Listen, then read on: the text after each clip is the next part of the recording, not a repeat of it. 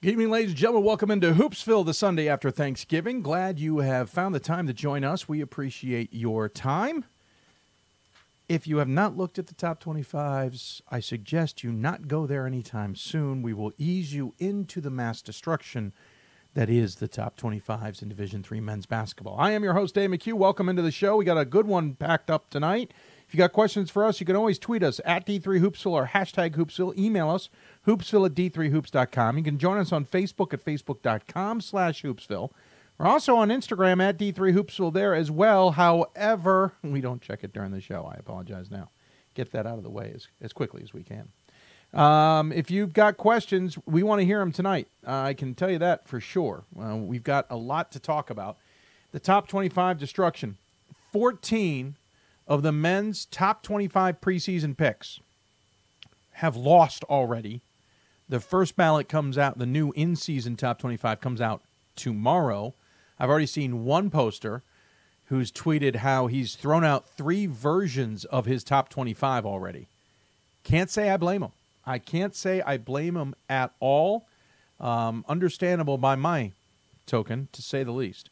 Hey, Dane McKee, Thanks for joining in, sir. I will be talking to you quite a bit here in my crossover season continues. We'll talk a little bit about the Hoopsville schedule coming up. Um, we're going to have a little bit of twists and turns with that as I am still in the neck deep in fall sports. Um, but again, top 25, 14 of the 25 have lost. That doesn't even go into how many of top 25 voters teams have also lost potentially, or minus or plus on top of that because we have a number of teams who've lost who received votes too. Of the top 25, Oshkosh, we talked about losing to Wheaton. Um, Augustana lost to Loras uh, earlier this week, actually, earlier this weekend. Whitman lost in a crazy game, double overtime to Pomona Pitzer last night. 112 109. Pomona Pitzer, folks. Whitman couldn't get it done. We already knew MIT had lost to Endicott. Whitworth lost this weekend to Texas Dallas.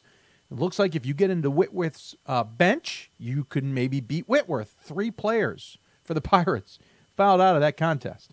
Springfield has now lost twice, though I'm not bl- sh- shocked by that. We kind of knew that. Ohio Wesleyan and Claremont Mudd Scripps. It, it, not when you have Ross out, that isn't the surprising thing.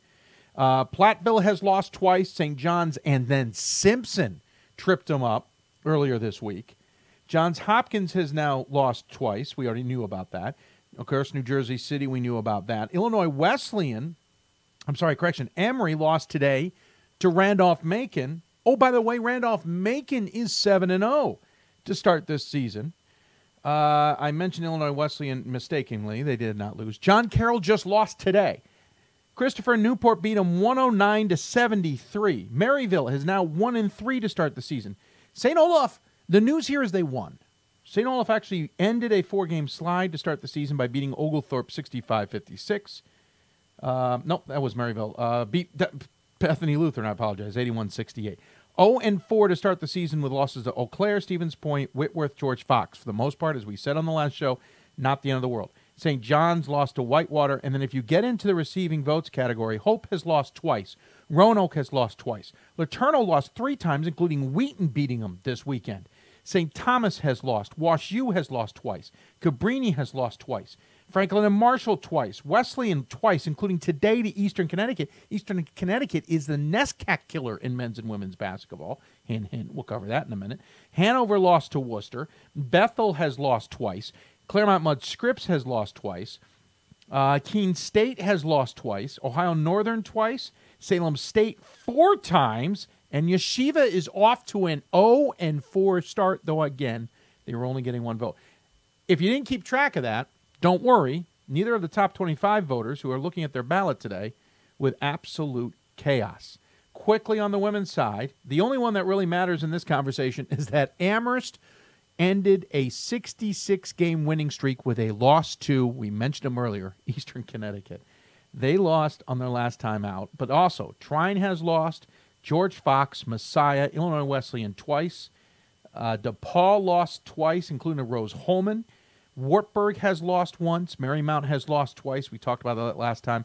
Wash U's off to a two and two start. Gettysburg lost to Messiah early on. Whitewater has lost. Montclair has State has lost, and Randolph Macon's lost. That's, I, I believe, 12 of their tw- top 25. Uh, Wheaton, Oglethorpe, Ithaca, Rochester, who's off to an 0 4 start, Rose Hulman, 2 and 3, but a win over DePauw, Gustavus Adolphus, Chapman, no, not Chapman, FDU Florham, which no surprise, Calvin three times, Whitman twice, Trinity, Texas has lost. Albright's a three and three start. Emory's at three and two. Uh, Marietta at three and one. New Jersey uh, NJC or NJN TCNJ. That's what I'm getting at. TCNJ. Uh, one and three start. So both top 25s through destruction. Now, you could argue, okay, we've gone a little bit longer with our top 25 before we vote, voting after Thanksgiving, and we had an earlier start. Yes and no. When you look at the numbers and how many games have been played, that doesn't necessarily equal out, but it certainly is something you can certainly consider. Um, but all in all, absolute craziness. We will talk to Loras's men's basketball coach coming up here shortly about their win over Augustana. Just a little too quick to try and turn around Pomona Pitzer with their win over Whitman, and a little too quick to pull off some of the other upsets. We will certainly be talking to a lot of teams in the future of Hoopsville here this season. It's all about parity. We've said that. Now, what I would say is I thought some of these top teams would be great and maybe wouldn't take losses until they faced basically themselves that isn't panning out. We're still seeing that second tier and even third tier is good enough or not scared to go up against everybody else. So fascinating start. So Loras's men's basketball coach will be on the show. Also, Bob Quillman will be on the show. He will join us to talk about the Central Region and the rest. And then hanging out on the uh, in, in, studio, studio believe it or not, he is here. There, he is, Mr. Sam, Sam Atkinson, Associate, Associate Athletics, Director, Director at Gallaudet. Gallaudet. Uh, for, for communications, communications, we should point out, and, and the men's basketball, basketball committee chair, Sam, Sam is, is, in studio. He will be answering your questions. Yes, I said in studio. Last time that happened, Gordon Mann and Ryan Scott were here uh, as we whipped around Division Three in the first weekend of the NCAA tournament. Sam will answer your questions, talk about the first um, year he is chair, uh, third year he's on the committee talk about some of the changes, um, some of the new committee members. We have three new com- committee members this year, and some other details. And again, asking, answering your questions. Again, you can email us at D3Hoopsville, or that's your Twitter account, D3Hoopsville, or hoopsville at D3Hoops.com. Whew. So there you go. Lots to get through. And, and again, this is what's fun about Division three basketball. And here's the difference. You know, another thing about voting this week and a lot of people are like, well, if you put out a ballot last week, no, we still would have had this result. We still would have all these teams' losses. This week's ballot would be just that more difficult. Um, I'm trying to see if in my ballot there's anybody else who I had included who took some losses. Uh, no, so I think I'm on about the same par for everybody else here. I have Nazareth at 25, and I think they're actually off to a decent start. So there you go. Uh, I think we've kind of broken it down as best we can, and we hope we'll hear from you um, throughout the show. Some other things to, to look at certainly is some of these teams we, we talk about the losses. There's certainly some teams who are off to tremendously good starts. Again, Randolph Macon is off to a seven and zero oh start, and a lot of teams are going to end up playing a lot of their season before we take a break for the Christmas holiday. That's another kind of interesting dynamic that we're seeing this year. Don't know if it's just a quirk of the calendar or not, um, but we're going to see teams maybe with a couple of weeks there where they're they're kind of steady, not playing any games, and we're going to be sitting there trying to vote in comparison to them. Oh, it's nice. The wife is watching on Facebook. Hello, wife.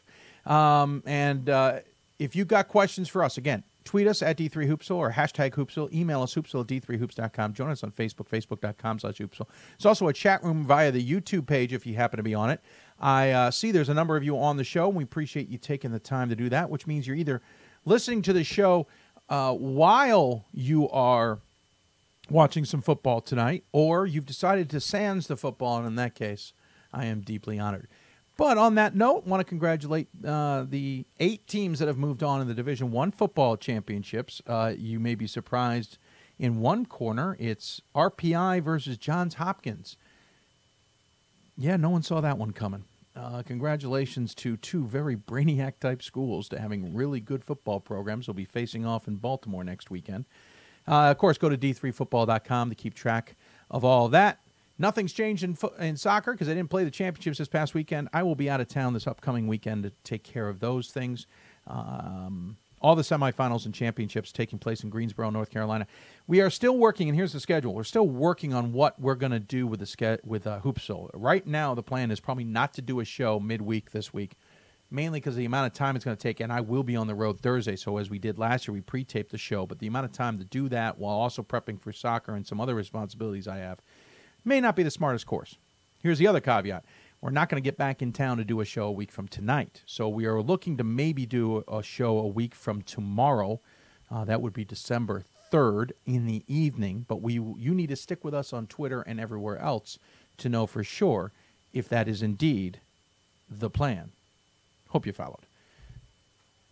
By the way, the incredible thing about the win over Loras, and we'll talk about this over Loras over Augustana, I should say, is how it finished. Uh, first off, Augustana went for the foul on a layup that would have won it, which sent their guy to the line after a long delay of timeouts and such. Basically, shot it with one tenth of a second. I don't remember seeing anybody on the line. What's odd about that is I'm pretty sure they're required to do it, but the still picture that Loras has on their website shows nobody uh, in the free throw lane for those free throws. One of those quirks, as it were. Uh, quick story before we take a break. Uh, I had an interesting day this weekend. I was at Navy for uh, a broadcast. I broadcast women's basketball against Penn. Great honor to do those things. If you don't know, and behind the scenes, I am a broadcaster uh, and do a lot of broadcasting in the Mid Atlantic region for a number of schools. I had a very weird kind of D3 day. First off, if you don't know, Coach Pemper for Navy is Bowdoin's former coach. She led Bowdoin to its um, success. Bowdoin could become the new number one team in all of the land in the D3Hoops.com top 25 on Monday. Uh, that's kind of reminiscent back to what Coach Pemper had led them to. I think it was something like six straight Elite Eights while she was there, seven straight Sweet 16s. Doing very well at Navy, considering they, they just lost to Penn. So there's your one little D3 moment. And then took a, a, a moment before the games to go and get something to eat. And uh, this gentleman walks up and says, Hey, are you Dave and are you with D3 Hoops? Okay, well, my name's on my badge, so I figured, yeah, so he probably knows my name. The D3 hoops through me and also through the Navy personnel who are near me. Turns out he's a coordinator of officials in the area. He's also the rules writing editor for the NCAA. And he and I got into a long conversation about Division Three. Uh, we may have him on a future show when rule changes are back into the conversation, which we certainly will. We're in. We're ending a rule cycle, so next year we'll be entering a rule cycle. And at this time, we start hearing about the rules that they kind of are bandying about about whether they'll use. So that was another D3 moment. Then I'm talking at the end of the broadcast to the University of Maine broadcaster who was in town for the other game that was taking place as part of the uh, classic event. And I mentioned where I was from, and he pointed out there was a player on the floor from from that area. Oh, that's nice. And so that got us into a conversation. Hey, do you know Ashley Marble, who's from my, my general area of Maine? Really, pretty much my area of Maine. Her mother was the uh, principal at the elementary school around the corner from my parents' house. And he goes, Yeah, Gary Fifield's right over there. Points to the bench for University of Maine, and there's Gary Fifield, the former Southern Maine head coach, sitting on the bench as the assistant for the University of Maine. He got he joined the program late in uh, in the process. They had lost an assistant coach, called Gary, said, "What are you up to?" Uh, as Gordon Mann said, he doesn't really know how to do retired, and so Gary uh, was on the Maine bench. I went over and said hi. It was great to see him. He looked great, by the way, folks. And yeah, I can see why retirement doesn't suit him.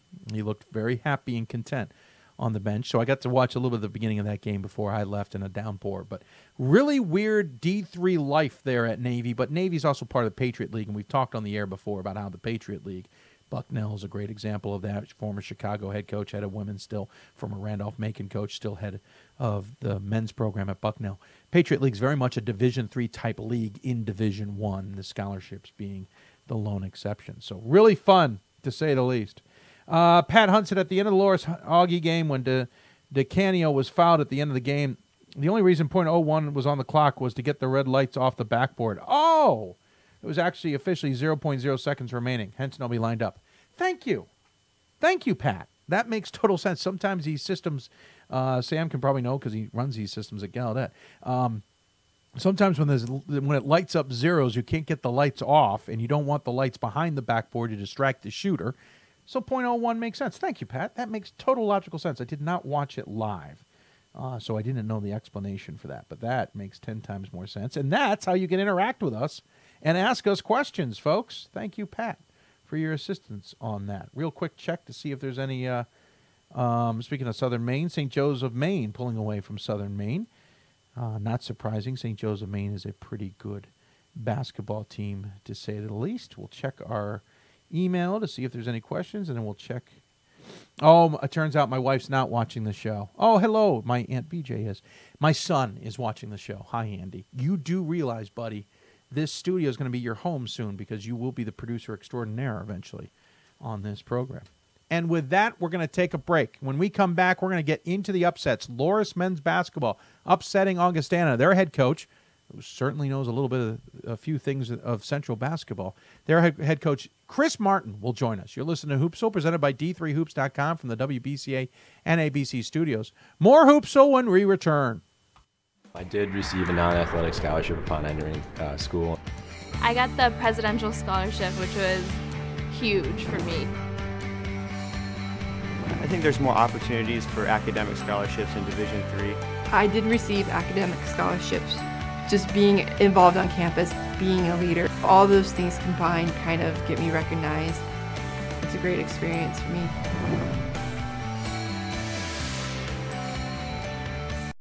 My name is Marcus Walker. I was All State, won a state championship, a high school All American, and played college and pro ball. I played because I love the game. I grind to be the best. I sweat because I put in work. I'm strong because I believe. When I want to bring it before game time, I come to the house that college basketball built, the CBE. No matter your skill, take it to another level. Elevate your game right here at the College Basketball Experience at Sprint Center. It's on us to stop sexual assault in any way that we can. To get a friend home safe. To never blame the victim. It's on us. To stand up. To make our community safe for all. It's on us. It's on us to look out for each other at parties. It's on us. To be more than just a bystander to step up and say something. It's on us, all of us, to, to stop, stop, sexual assault. assault. Learn how and take the pledge at itsonus.org.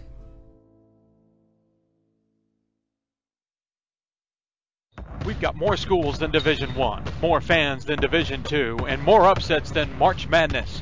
There's 800 programs with over 11,000 games leading to two national championships.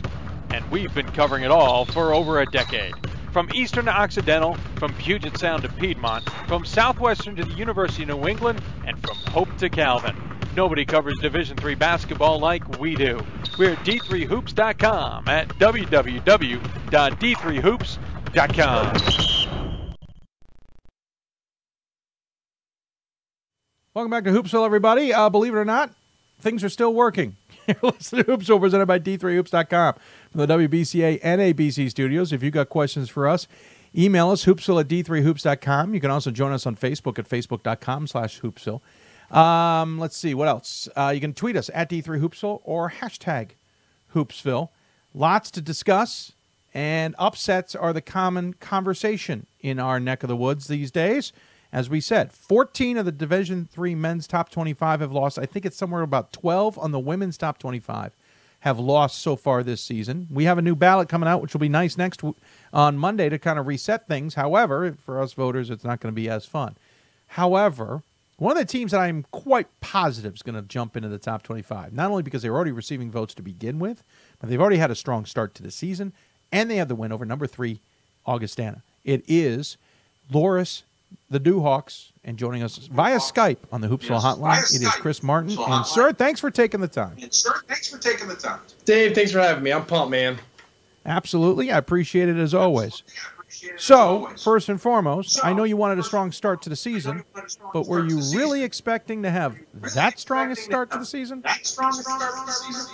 Man, that's a tough question. I, I think we all hope for it, whether the expectation was there or not. I think we tell our guys do, and we, we want to compete games like that. We want to play games like games like that. I think um, as the game got going on, and, even before that, to be honest with you, as we do the scouting report and start watching them, and we look at where we're at as a group um, after you schedule, because this, you know, scheduling wise, you know, takes care of itself about six months ago. You start to look in the mirror and say, all right, we got a good team. We're playing okay. You know, this fits us really well because, you, as you know, games, uh, basketball is about matchups. I'm like, we match up really well. Uh, my assistant Gabe Miller did an awesome job on the scout. We, we felt like we are in a good spot, and we kind of looked in the mirror like, we got a chance at this thing. And we go in and we, we knew in the first five minutes, Augustana is always, as you know, awesome. And they're always physical and huge and tough and playing the CCIW. And we knew if we come out we play physical and tough and, and we rebound the basketball, we're going to be okay. And, you know, the first three, four, five possessions, we came out, and we were tough, and we kind of looked at each other and said, okay, we're going to be all right. It's going to be a good game, high level game,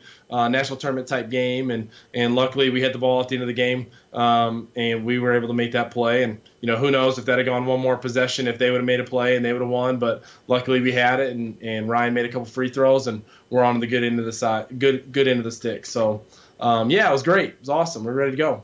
Yeah great to say the least. Uh, you got to win over Augustana, number three team in the country. Again, you guys went in with confidence. You knew that you needed to play well to have confidence. You kept it up, and obviously they came back at you. Was there any point in that game, especially in the second half, you felt, you know, maybe maybe we're not going to have the guns necessarily to be able to to withstand what is a, a very talented Augustana squad? Yeah, you know, they made a run. I think they they gapped it to four or six points, maybe a couple different times early in the second half and we knew we we knew we just had to make a couple plays, and the plays weren't going to be us, you know, calling a play for a shot because against Augustine that's not going to happen. We're not going to run a play and get Josh Ruggles a shot. We're going to run a play and get Jordan Boyd a, a post up. Guys are going to have to run some stuff and run some offense, and we're going to have to have guys make good decisions to put us in a situation where, you know, like I said, it's not us calling something; it's them putting themselves in situations to get advantage, and make plays, and luckily having a senior laden team, having a bunch of older guys they took the reins and they weren't looking at the bench. They said, "Hey, I get advantage here. I'm going to make a play." And luckily, we kept it close and took the lead for a little bit. And then down the stretch, we held the lead for most of the game until uh, most of the second half until um, the last couple minutes, and then they got us up. They got up by a point. Like I said, we made a play or two down the stretch, and so uh, give the guys credits for making plays. You know, as a coach, you would love to be in a situation where you're dictating the game, and and you feel good about calling this play, and you know who's going to get a shot, and you call this play, and you do this. But at the end of the day, high level games, the players have to make plays. You know, as a coaching staff we try to prepare them in, practice and we do a ton of situation work. It's a big part of our program.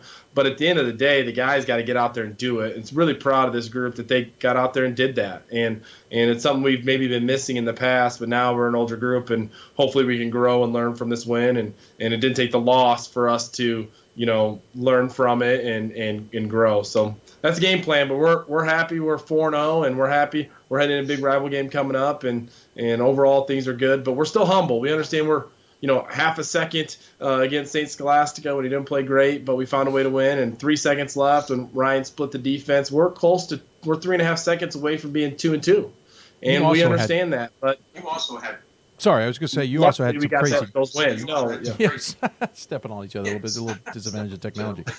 Uh, you've also had uh, up and down games. You, you mentioned this, uh, Saint Scholastica game, eighty-one eighty. You played Olivet, you, you, who's a pretty good darn team out of the MIAA. Yes, yeah. Prick to finish third, but uh, let's be honest, they're they're one of the top two teams in that conference. Yep. Yep that one had to be maybe helpful going into that Augustana team because again, Olivet's a squad we could be talking about with the NCAAs in the future. Yeah, without question, Olivet individually they're as good as anybody we're going to face. Not that we don't face good teams. You know, Nolan Evil's an awesome player, and and we're going to face some great players for Nebraska Wesleyan. But individually, they had two or three guys that are just about as good as it gets. And we knew that if we had to defend them one on one, we had to give help from different sides, and that that all kind of came together. We played St. Scholastica, who's a well coached team who plays a team. And individually, they might not be as strong as some of the teams are going to play. However, as a group, they do stuff. And so scheduling's really worked out for us so far, knock on wood, um, that it's prepared us for the next game really well. And so that Olivet game, like I said, they're a tournament team, and we, we ramped up our schedule knowing that they were going to be a better team um, than than they have been in you know the past three or four years because of what they did last year. And luckily, it, it's kind of you know fed into our hands getting prepared for this next game. Let's take one more step back before we go forward. You started the season against Greenville. Uh, at least you had eight days between that one and the St. Scholastica game, maybe to get Greenville out of your system. Pun intended. 147, 129. Uh, interesting start to your season. Interesting start to your season. Yeah, you know what? Greenville is another thing that they're they're gonna maybe be a tournament team. They're picked to win the SLIAC, which is not maybe not necessarily traditionally a strong uh, league. However, you know they won a bunch of games last year. They had Augie on the ropes. If you remember in the national tournament, I think they were beating them for almost 34, 35 minutes, and and we knew that was going to give us fits, but we could grow from that game. You know, we turned over way too much. However, we knew if after the game, we said, okay, we turned it over too much. They pressured us. It was a weakness. Let's work on it. Let's grow. And and then Olivet kind of did the same thing. And so we've kind of worked on those things, and, it, and it's kind of like I said, fed into our hands in the sense that you know there's things that we weaknesses that we've luckily been able to win these games, yet still have glaring weaknesses and be able to work on them and still grow from them. And so, you know, like I said, Coach Barber at, at Greenville, I hope and I think that they're going to win a lot of games. Same thing at Olivet. They've done a great job. I think they're going to win a bunch of games. Obviously, Olivet's going to win a bunch of games. St. Scholastica pick top, you know, I think third or fourth in that league. I think you're going to win some games. And so, um, you know, those those teams have really started to prepare us to continue to get better, which is a big goal, especially early in the season for us. So moving forward, you mentioned Dubuque. Obviously, that game coming up as you get into conference play here coming up on Wednesday. It's followed by Buena Vista, then Wartburg. Lake Forest has a good season. They've come up after that. Augsburg, Whitewater. There's no let up here. You knew you went in with a, a tougher schedule. You, I know where your game plan was, but there's something here about hey, you beat Augustana, but right. Hey, you beat Augustana, but right. Right, exactly, and that's you hit the nail on the head. You know, we beat Augustana that's great, but we know if if that's a highlight of the season, the season's not what we want it to be. You know, Coach Miller said that, and that's the truth. You know, if that's a highlight of our, our season, we're not taking care of the things we need to take care of down the stretch. And as a staff, we decided, uh, with prodding of my assistants and and with prodding from Coach Heinz and our women's basketball coach, to to ramp up the schedule. And you know, at the end of the day, we were one of the last teams I think on the table last year, and maybe even the year before that. We've been region ranked, I think, every week since we've been here. And we said, well, if we don't make the national tournament uh, and we don't win our league, it, it's not going to be because of things we decide in the summer or in the spring. We're going to decide to play good teams. If we don't make the national tournament, it's going to be because we didn't perform on the court. We would hate to be in a situation where we win a bunch of games and decisions we made in the summer and the spring on who to play um, comes back and bites us. And so um, our goal was to, to ramp that up, play against good teams, prepare us for our conference, which we uh, hopefully will talk about as one of the best conferences in the country now. And and uh, I think – um, based on our schedule. I think we've done that. And so, um, yeah, that's a it's a big part. It's a change maybe of our philosophies in the past, and and hopefully uh, good things will happen from that. All right, so I had two directions where I was going to go from there. I, I had either to talk about the team specifically or talk about the conference. But since you've teed it up already for me, uh, I will be more than happy to hit this one.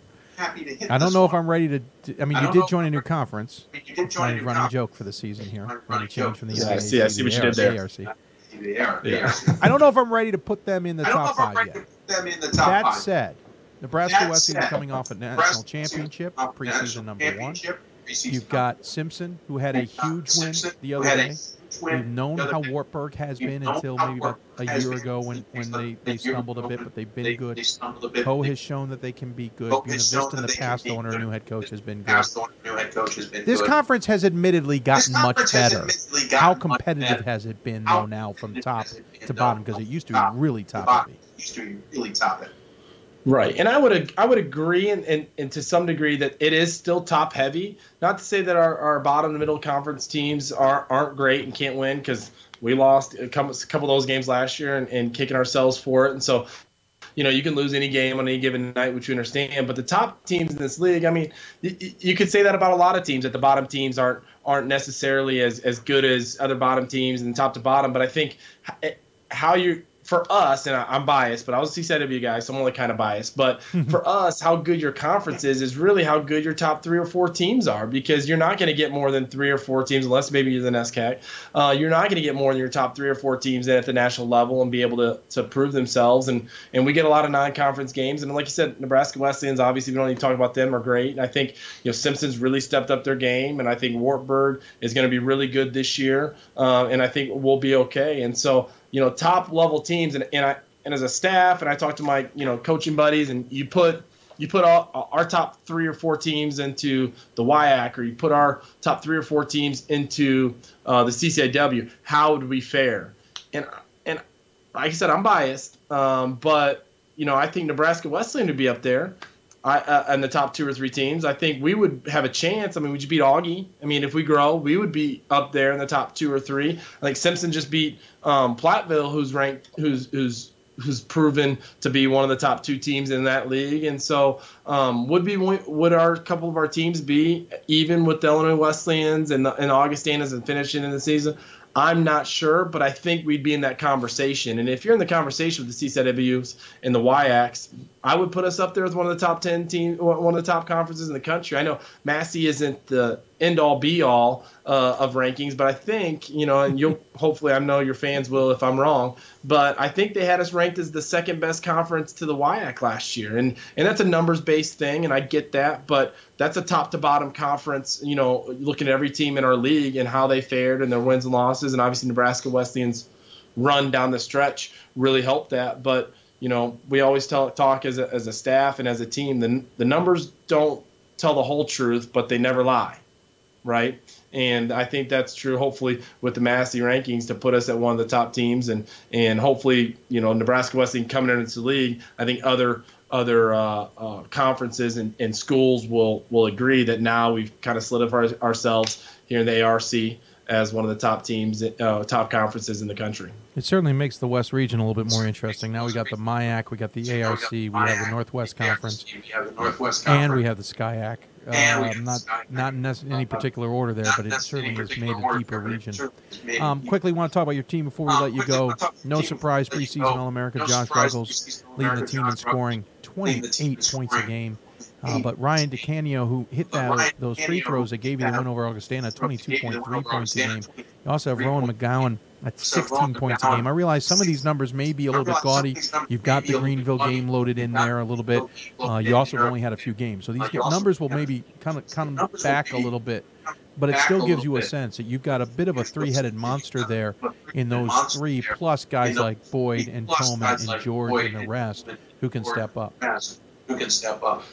Yeah, you know what? Those guys can really score the basketball in in right now, and I think I hope that they can shoot it really well, and that's a difference. You know, having a good basketball player and, and being good is, we all love them and it's great. But when you can shoot the basketball and, you, and you're surrounded by some guys who can hit threes, as Nebraska Wesleyan would, would tell you, um, it makes everybody's life a lot easier. And you know, Josh can shoot it from the volleyball line. and We give him green light. Roland McGowan shot 52% from three, and Josh and and and Ryan DeCanio's really shot it well from the guard spot for us this year as well. And you know, we expect. We, I think you know some of the other you know guys that we didn't mention, like Demond George. He could be on any given night our best player, best scorer. I, you know, against Ebel, he had a great. He's an all preseason All American, I believe, from Augustana, and he's unbelievable. And you know, he gave Demond one of uh, a good a good a compliment saying you're one of the best, if not the best defender I've ever played against. And so Demond is really, if he's bringing his best every night, we think he's kind of the X factor, you know, and, and we put that pressure on him and, you know, we put pressure on players all the time. And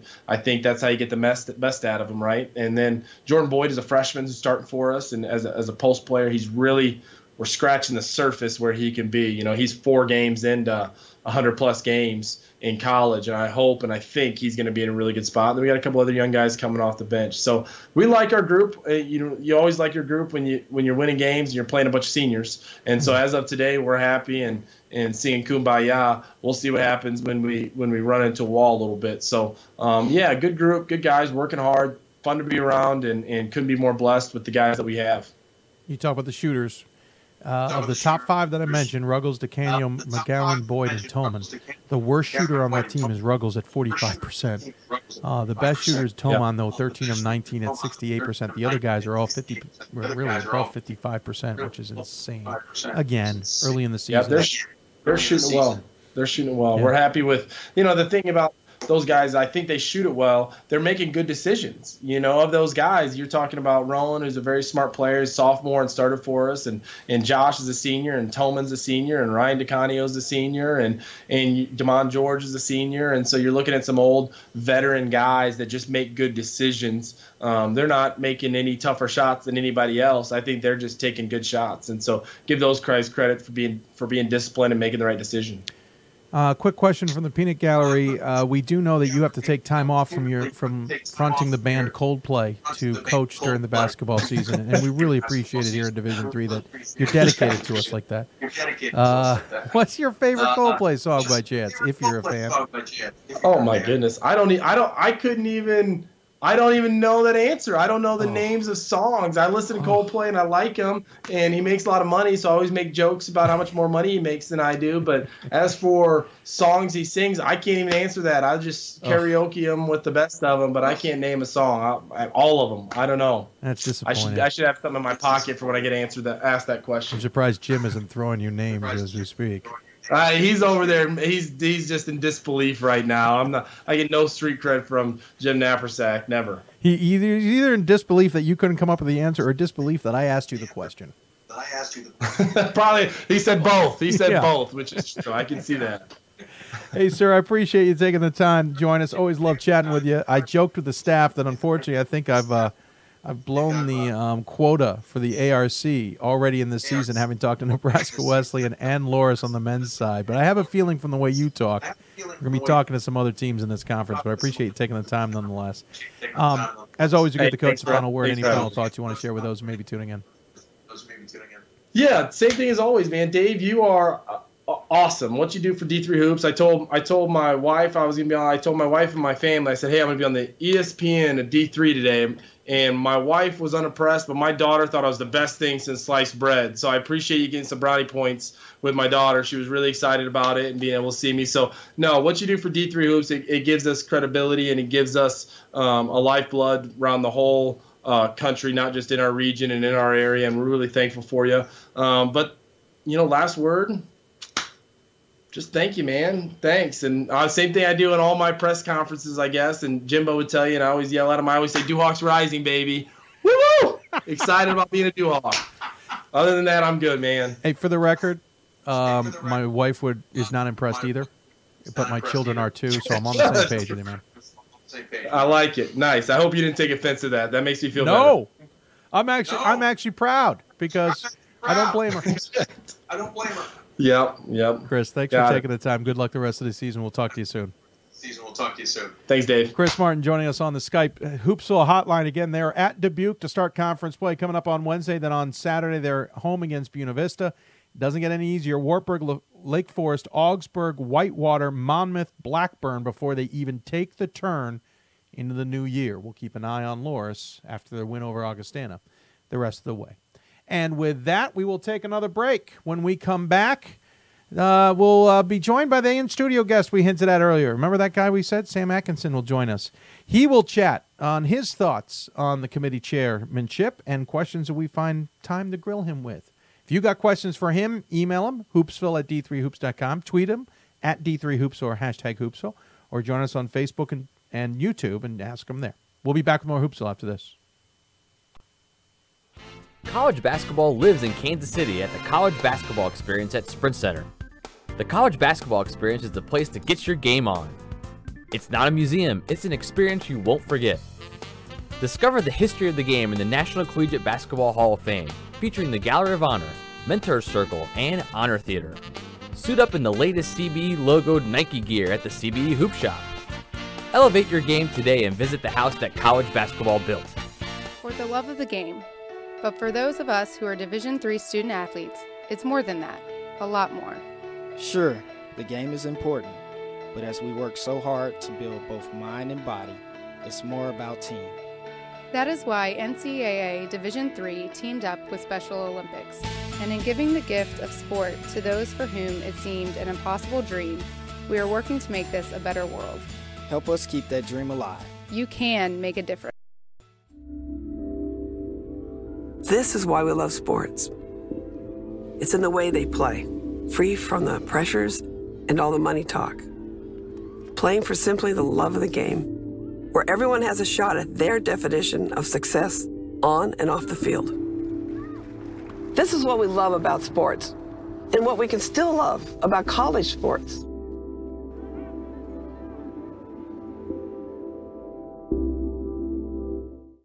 We've got more schools than Division 1, more fans than Division 2, and more upsets than March Madness. There's 800 programs with over 11,000 games leading to two national championships. And we've been covering it all for over a decade. From Eastern to Occidental, from Puget Sound to Piedmont, from Southwestern to the University of New England, and from Hope to Calvin. Nobody covers Division III basketball like we do.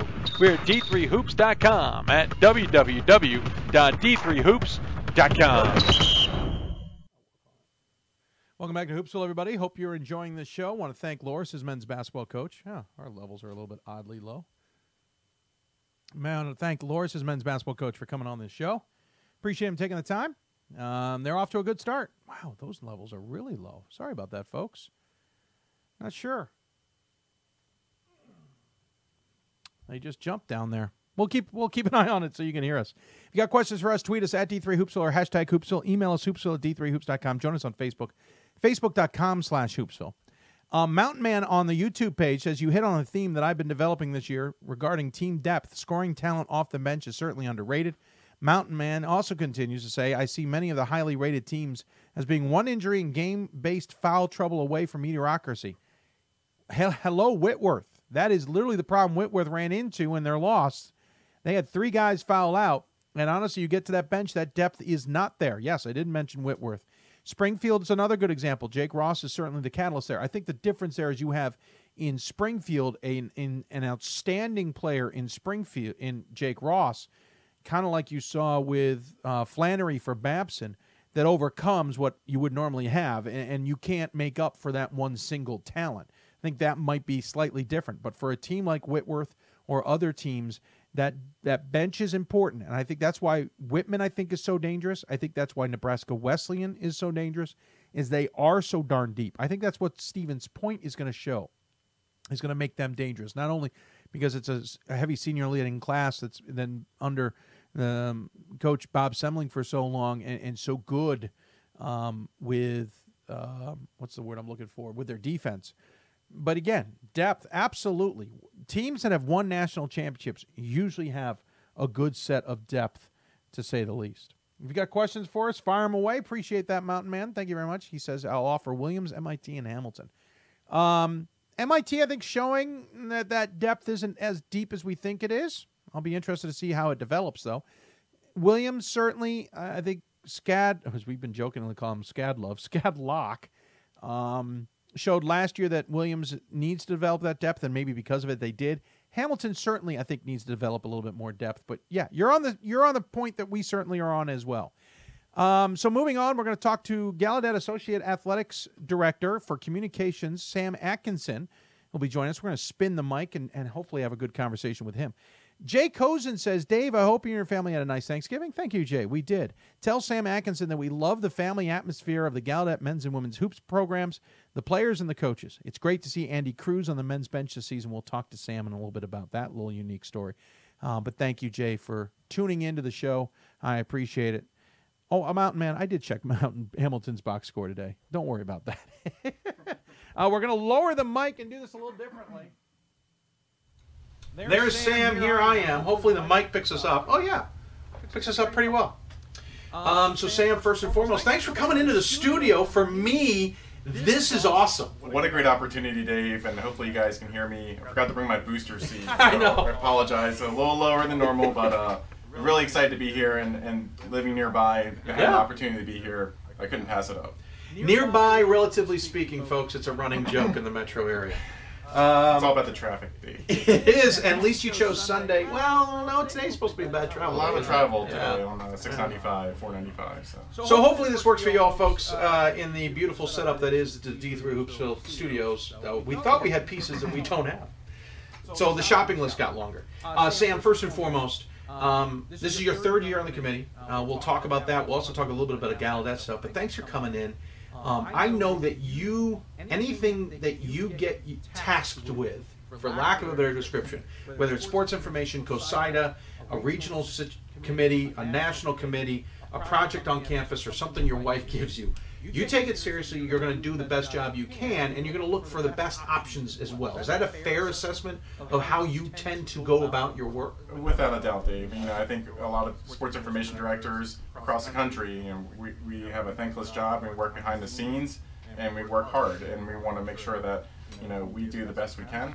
Um, and, and we want to make sure whatever role we're in, we want to be as knowledgeable as possible and, and bring be brought up to speed and, um, and do our homework. And, and we're not just representing our schools, our, our region, um, but we're also making sure that we're putting a great product forward for Division Three men's basketball.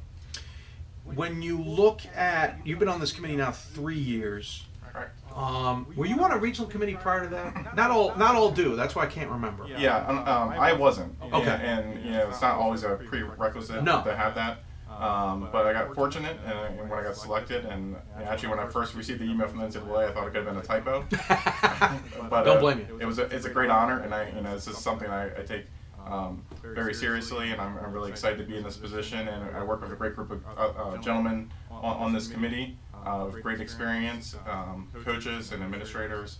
And um, it's been a great three years so far, and we'll see how this year goes. You started, uh, well, you represent the East region technically. Correct. Because you're part of the NEAC, Gallaudet, the most southern of the schools. Most southern, yes. Yes, most southern of the NEAC schools. Um, you, you and I talked a number of years ago, and I'm kind of curious your take on it. Not, I'm not giving away state secrets necessarily, but you, you did have that concern of, yeah, I'm down in DC, and I, I need to know about the East region.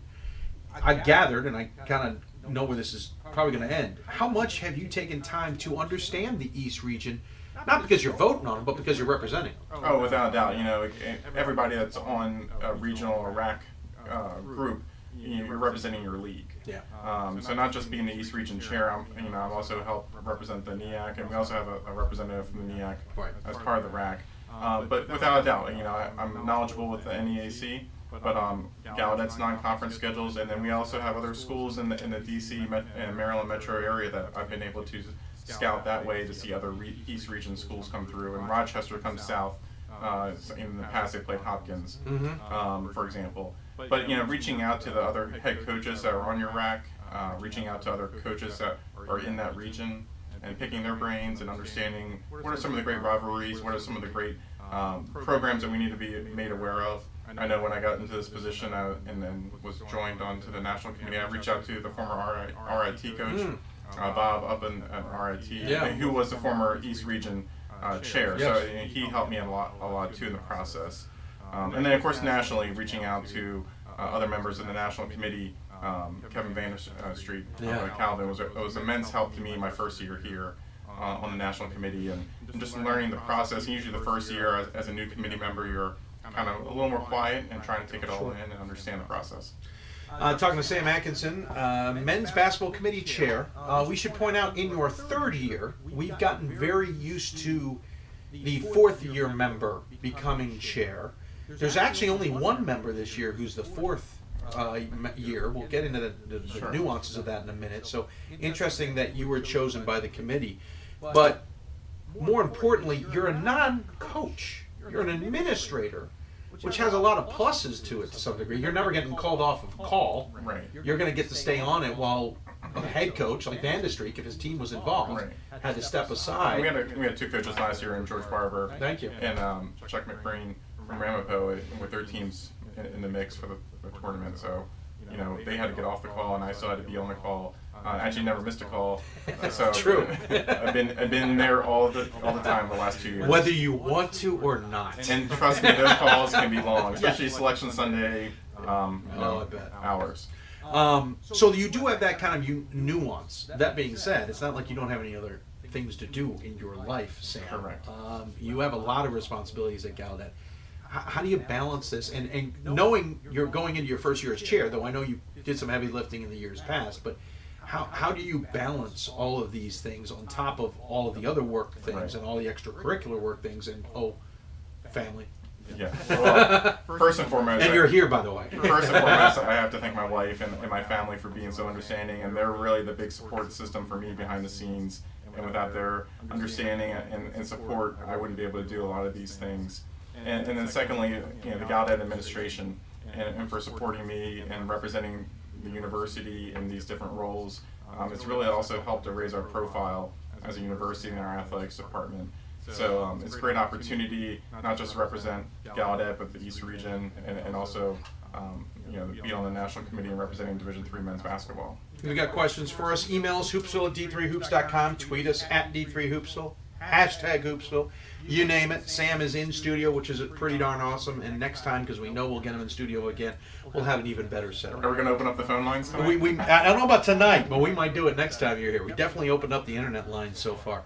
Um, all right, so let's let's get into some of the nuances of this of the committee. First and foremost, we have three new committee members. We should point out um, Mary Washington's athletics director, who was going into his fourth year, um, was relieved of his duties, for lack of a better determination, by the president of the school. So he's no longer he wasn't at, eligible. Right, no longer at the school, thus no longer on the committee. He's not even the NCA anymore. So that actually opened up a third slot. Correct. Who are our three new members and where do they represent? Obviously, Mid Mid, Mid Atlantic is the one we're missing. From. Yeah, so we started the Mid Atlantic where Rick Ferry from Albright uh, is their head coach and also their athletic director is serving this one-year term to fill out uh, Ken Tyler's uh, last year on the committee. Uh, the nice thing about Rick is he has he's been on this committee before in the past. Yeah, a long time ago. yeah, it's been a while, but he, you know he I've knows, forgotten about that. He knows the process, and, and that's that's very helpful to the whole committee. Um, not having to completely train a new person to the committee. For our two new members, uh, uh, Mike Schauer at Mhm. Wheaton in, in Illinois and represents the Central Region. He replaces George Barber uh, from Greenville, the head coach there. And then uh, Rob Southall from Elms is in the Northeast, and he replaces Tim Fitz- Fitzpatrick, who was the chair last year from the Coast Guard Academy. So technically five coaches, but you mentioned Rick. We all well, we should mention Rick's an administrator. He's a, an associate. No, he's a co-athletics director at Albright with the other women's basketball coach. Unique op- situation there. So he technically takes the fourth administrative role because Right. we need a minimum of four. It's four and four technically, and, and the hats off to our, our head coaches on our committee because four of them also have administrative titles as assistant AD of some sort. Um, so it's great to see that leadership that's on our committee that also represents on their campuses. You do risk coaches not being involved in the call. You mentioned the two and Barber and and um, McBreen last year. This year, who knows? I mean, we don't know if Elms will be necessarily involved. We don't. We can assume maybe Wheaton will be involved. What's the step? And I I know we don't necessarily need to talk about this till later, but I like reminding people what's the process when someone has to remove themselves from the call. Right, and if, and if usually whenever their team is being in the in the discussion, um, either from an RAC, a RAC standpoint, or a national standpoint, they have to recuse themselves from the call.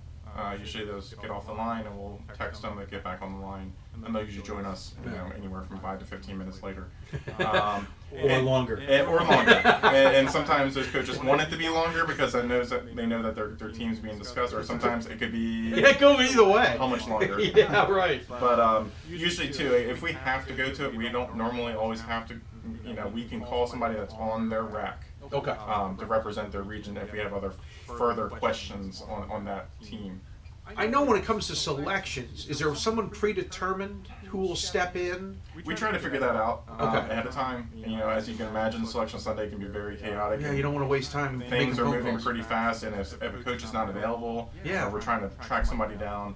Um, so you know, we do try to you know predict that ahead of time. Okay. Um, but also, we, we never know. You know, if a team goes on a great run that weekend and wins their conference tournament, and that puts another another team on the bubble, um, there's a lot of moving hats um, going on at that time. You're talking about the uh, waiting for the call. Matt Donahue uh, tells me the story when he when he was on the national committee, a Catholic, and this was when the CAC was split into two regions.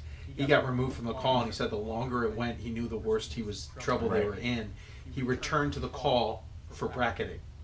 He knew immediately what that meant. Right. Uh, so yeah, it can it can go as you said either Right. way. That, that's when you want to win the conference. Yeah. And you don't have to worry about it. You know your team's going to be in there, and then you can just get off for bracketing and not have to worry about that. But Yeah, it's, that's at, true. it's at large discussions that can be a little dicey at times. Again, we'll talk about it in January, but real quick, rack voting. People still assume it's the old way that on the phone call, everybody does a straw poll essentially, and ranks everybody. But what's changed, and maybe for the better, is there's a whole conversation that takes place and maybe a straw poll. But ultimately, someone gets on a computer Yes. and does their voting. They don't have to abide by anything that took place in the call. That can be good, that can be bad, but for the most part, it leans towards the good. Yeah, and, and it's great when you have the chemistry on your rec to be able to come to a consensus uh, final as far as who's going to be ranked where.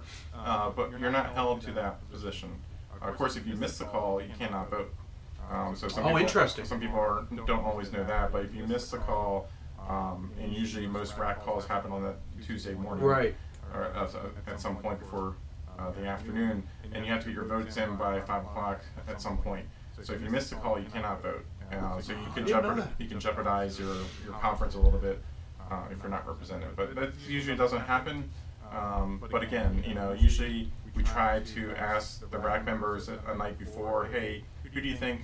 What, what's your feelings on your top eight? Um, I know in the Northeast it's 11. In Great Lakes it's nine. Northeast, 11 or? Yeah. 11 Yeah. for regional ranks. Yep. Um, so, you know, we, we do kind of get a straw poll. So you're not, you're not wasting 45 to 50 minutes on the phone ahead of time. So Yeah. sometimes these calls can be knocked out in, you know, 10 or 15 minutes if everybody's like, this is one, this is two. We'll toss up at three or four. Okay, we're okay at three and four.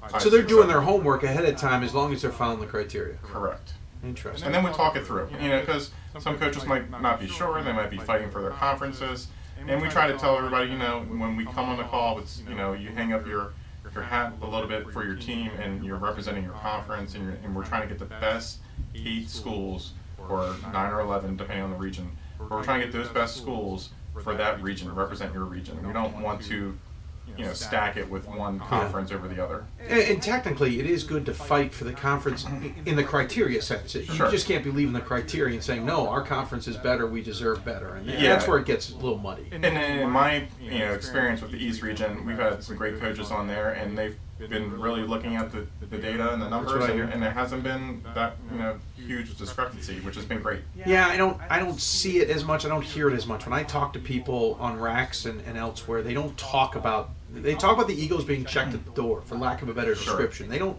and you know the the great conspiracy theory is that, you know, there's something shenanigans going on, but it's amazing how many checks and balances are in place that keep that Right. from happening. Talking to Sam Atkinson, who Danny Campbell calls a great ambassador in college athletics and sports information. Um, if you got questions for us, tweet us at D3Hoopsville, email us hoopsville at D3Hoops.com. Those are how you can get a hold of us.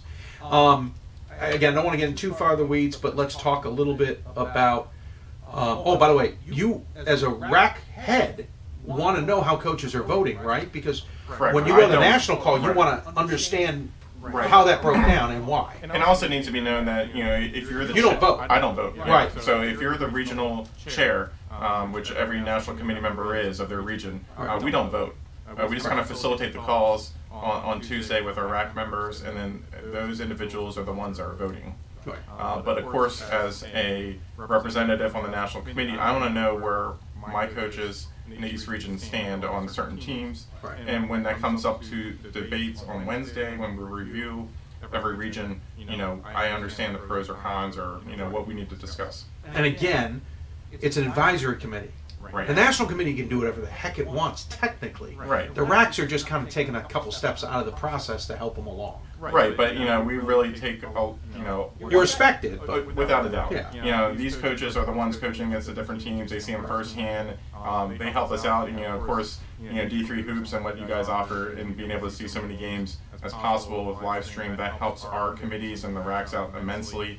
Um, but we can't see everything. Right. Uh, so we have to rely on the racks, and we definitely take their their word for it. Uh, but there, there was a couple times when the national committee could see one team might be ranked above another, and then we look at it as a national committee, and we're, we might flip it. Okay. Um, just to make sure you know we're con- being consistent. Um, let's see here. Uh, Nathan Dennison's watching from Fort Wayne. We'll be there soon, Nathan. Sooner than you realize. Sooner than I want to admit. All right, so let's talk about since you took over as chair. What it- what's exactly this committee uh, over the years has become one that's more and more communicative, and I mean that in the sense that when the season ends, the job doesn't end. They try and meet and talk about what they did or didn't do well, what could be improved. uh, whatever the case may be. We can go through the litany of those things. So there's a lot of work, but as a chair, you're you're certainly involved a lot more. Give us a little sense of, of what is going on behind the scenes whenever all of us think that nothing's happening. Yeah, no, I I think you know what needs to be understood is that the committee is leaned on throughout the whole season um, to get our opinions on certain things that may not just be tournament uh, driven. Um, we work closely with the NABC.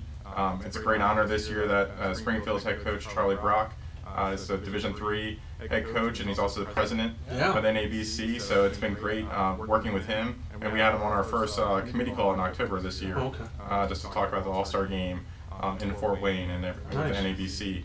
Um, so working hand in hand with them is great. Uh, working with officiating and Jim Haney, um, our, our new national coordinator of officials, has been great. We had a great call in September uh, or in October uh, about uh, Division Three men's basketball coaches rules and interpretations forum. Uh, first time we ever did that. Interesting. Uh, it was an over two-hour call. Several hundred coaches were on the call. Uh, JD Collins from Division One Men's National Coordinator of Officials was on the call. Okay. And we went through scenarios and we we watched video and Jim spelled out certain plays or certain rules that change. And it was a great hands-on tool for our coaches to watch. They uh, they were able to react. Uh, there was a poll after each question or each scenario where they could ask a question or answer uh, the play that was in question. Okay. Um, it was very you know interactive, and it was the first time we ever did this as, as a national committee, and, and especially spearheaded by Jim. And that's something he did with his own officials. Uh, Okay. So to me, you know, that was something that was great for us to do uh, to represent the, the committee. Uh, as far as the chair too, I, you know, I'm in constant contact with our NCAA liaison. Uh, Alex Alexander Lero, Hi, I'm sure Alex. Alex is watching, uh, but he's been a great resource for us. This is his second year. Right. Um, from Took the, over for uh, Lisa. Lisa, thank you. I had the Right. bill and then I just right. lost it. But Alex has been great. This is his second year. He's been, um, you know, right there for me as far as you know, preparing notes for me on different calls I had to represent the committee on. Um, he's been very helpful and, and, and instrumental for our committee um, the last two years. Okay. Um, we have, I mean, it's interesting that you, you're doing more than just making sure that the NCAA has, um, you know, the right teams in the tournament. And you clearly are representing Division Three in the sport to some degree. One of those things that I know has been a hot topic, maybe nobody realizes, and I brought it up a few times. There's now basically a mandate. I'm sure it could get voted down somewhere along the lines, but money's been allocated to put another Atlanta style for men, Indy style for women, for, for both genders, dual champion, uh, uh, full championship, all three divisions together, in each gender by 2024, and then another one by 2030. Correct. I know you guys have been kind of maybe spearheading the push on that, but really leaned on in terms of asking about logistics for that. I know we haven't gotten a date set. We can probably do some soothsaying. There's an Indianapolis coming up. That would probably be great. There's an Atlanta coming up. I don't know if I want to be repeating of that, but we see some cities we could probably key on. Sure. How how intensive has that been, and, and what's what's the ultimate motivation behind that from from the NCAA slash committee point of Right. view? Well, let me step back for a second and, and just show you and, and, and your viewers how this came about too. Uh, this September was a Division Three champion championships committee meeting in Oh, right. Indianapolis. And this happens every every other year. Okay. Uh, so every all sport committee chairs were invited to come and talk to the championship committee and discuss uh, budget items and make any proposals from a committee. And, they, and basically, championships committee want to get a pulse from every sport committee. You know what's been going on with your sport. And we should point out, championships happening. committee is the overall committee. Correct. You're all your sport committees below them. They technically drive the ship to some degree, And relaying stuff down to running how you guys run things. Correct, and, and they bring proposals to, towards the And then represent you, management right, in the council. other direction. Right. You Exactly. chase it up through them, and then they can move it on beyond Right. that. Yep. Um, but it's a, fi- it was a two-day um, session for us to be out there in Indianapolis to discuss budget items. Um, and one thing that you know, and I'll answer the other question in a second. Yeah, but sure. we're just talking about what could we do as a as a men's basketball committee to help uh, the teams that are in in Division three men's basketball and also in the, the tournament. Uh, so one thing that we were looking to help uh, support and fight for was increased squad size. Uh, Okay. For the tournament teams. Interesting. Um, you know, we were. It's at 15 now? It's at 15 right now. Okay. Uh, we're not looking for a drastic uh, increase, but if it, if it was up to like 18 per se, Okay. uh, that might give some teams a, a a better um, wiggle room, but also make sure all those players that worked hard that season have a chance to have that national tournament experience. Okay. Uh, it, it's unfortunate we see it sometimes with some teams that make it into the tournament that they get there, and then the last two or three guys on the team might be freshmen or new players. Uh, they're sitting in the stands, and they can't be on the bench.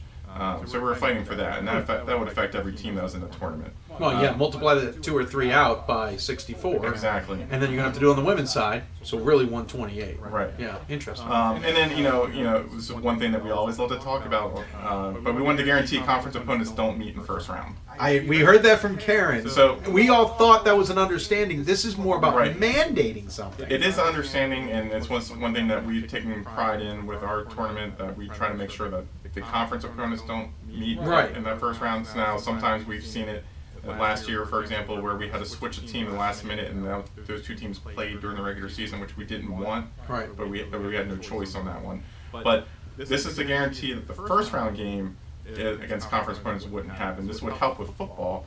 It helps with football. It helped with women's basketball Right. because the Northwest Conference has gotten three teams in, and they're all sitting in the same pod. That would force one to get out.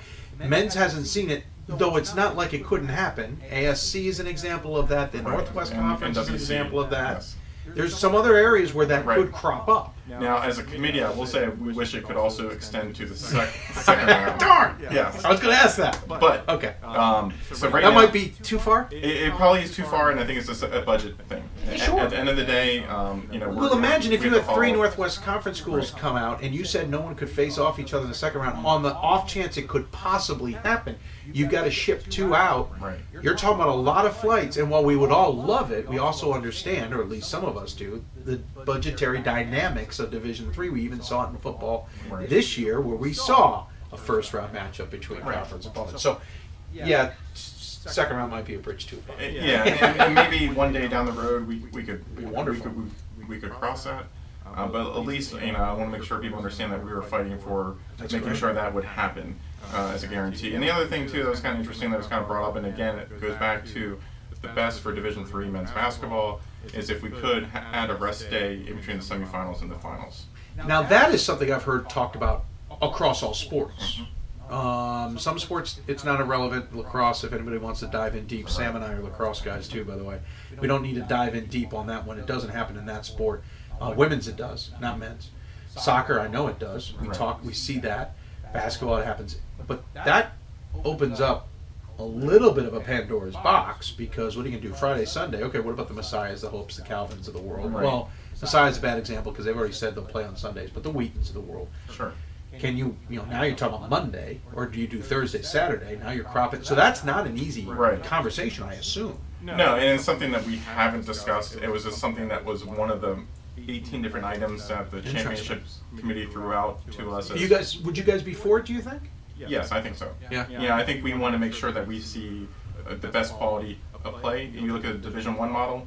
Um, Yeah. You know, they play on a Thursday. They have a practice day, off day on Friday, and then they play on Saturday as far as like uh, their regionals. Yeah, for or Friday, example, or, or Sunday, even the right. Final Four. Yep. Uh, Saturday Saturday and, and and Monday. Monday, right. Um, and and to me, I think as a committee, we take it seriously that we want to make sure that at the end, the Final Four, um, we have four of our best teams in the country, and we want to make sure we have a great product. And two teams were maybe said, you know, had a double overtime game on the last game on Friday night, and they have to turn around and play Saturday afternoon or Saturday evening. Um, maybe it's not the best for that team, and they might be at a disadvantage. Um, of course, that circles back though to Sure. the, uh, the, the the conversation about the, the Right. chance of having. Well, it's not even a chance. It feels like this is going to happen unless Right. something gets thrown in the in the monkey, and basically Right. a monkey wrench gets thrown. I assume D 2s on board for this because in the past they've been the monkey wrench to some degree. Yeah, and going back to that meeting in September with the championships committee, that's where we made our proposal for this. Uh, it was jointly made with the women's um, basketball committee for Division Three, and we put that forward to the championships committee, who then they discussed it the days that we left. The championships committee stayed and reviewed every policy from every sport committee there, uh, and then they put that forward. Okay. And then, as you've seen in the news in the last two months, Yeah. management council accepted it. They proposed it, and then recently they The money's been the allocated money's- two hundred fifty thousand for the first one, Correct. which is a, s- a significant amount of money. Let's just Let's Right. just put that on out there, because I think Atlanta. I think I remember seeing a number that that was about. It was about two hundred fifty thousand, if not a little bit more. I don't. I don't remember the exact number, but it was pretty significant six digits just to get two teams to Atlanta, host them, transportation, Right. fac- you name it, to pull that off. Right, and we don't take these, you know, suggestions and policies lightly, and understanding the financial strain that could be on the Division Three, uh, but also looking at the best way to market Division Three men's basketball and women's basketball on a national stage like that, on a weekend like that. Um, and, you know, those two teams that make it there are going to have a wonderful experience and, and be a part of the Final Four. Is it talked about having both men and women simultaneous same year, or split like they did last time? That I don't know. Oh, Maybe I'm not sure. sure, you know, where the women's basketball committee stands on that. And, but I know what, what, what will happen next is our committee will have to have those discussions Sure. with the Division One and Division Two committees, and, and see what host site um, would be open to this. You also need the right one. Atlanta was great because the facilities were right near each other, so everything was centrally. held. If we'd been in Dallas, though, that wouldn't have worked. There was no facility that D three and D two could have played it because they're not playing in Jerry's world. Right. That would have been a joke. It would have been fair to the student athletes. Right. Um, we had a great atmosphere in Atlanta. 10, 12, 15, something like that. Right, thousand there. people, right? Yeah. I would say two different years because it would be nice to cover them both. Just saying. There you go. It- It'd be a little hard to fly back and forth. I'll put those in my notes. Good, thank you. And and if you could throw a little money our way. Okay. Uh, Help them travel. Yeah, please. Uh, the hotel is more than the travel. I got you. Um, so that's that's certainly a trend. We'll keep an eye on that. And they, again, it's one by 2024 and one by 20. An additional one by 2030 is the thinking and the hope. The hope was twice within a 10 year span. And the 2024 is significant because that's when I believe the current TV contract is kind of turns the page, and we and we look at a new contract, which may change things up as well. Right, and that's above. Oh, it's well above all of our, pay our grades. positions. Yeah, absolutely. uh, anything? Okay, so let's make a turn towards this year. You talk about that championships meeting that I know has taken place every two years, and every time that one takes place, nothing changes necessarily. I don't want to say that, but some sports I see the committees, ooh, what's this? Or their eyes are open to something they hadn't been paying attention to, Sure. or you, we can go through a litany of lists. I don't want to go through that, but my point being is. Those are very beneficial from what I've gathered for chairs and committees themselves to understand how everybody's doing their work. You don't have to mimic anybody. Your sport's unique. Right. But there is an element of understanding how all this criteria works. Well, and, and there's a lot of the same issues that every sport Oh, committee sure. faces. You know, either because of travel, financial strains, um, you know, even selections. You know, Yeah. so hearing from different committee chairs throughout those two days and, and getting their feedback, you know, there was a lot more in common than maybe not in common, if that makes sense. Yeah. Um, so to me, that was very beneficial for myself as a new chairperson, but also something I was able to bring back to our committee and share that information with our committee members, um, and, and make sure that they were informed on what was going on, um, and also understanding that you know our voice matters, and what we're able to bring forward uh, to the championships committee uh, was taken seriously. And I have this feeling, and by the way, uh, two years ago, I remember again the conversation was whether we released regional rankings. And I again knew that the men's basketball was the minority of the group who said, yes, darn it all, release the final regional rankings, let's make this known. There was a majority. I won't name the sports, but I know who they were, who said, no, we don't want that information given out that, for whatever reason, some paranoia.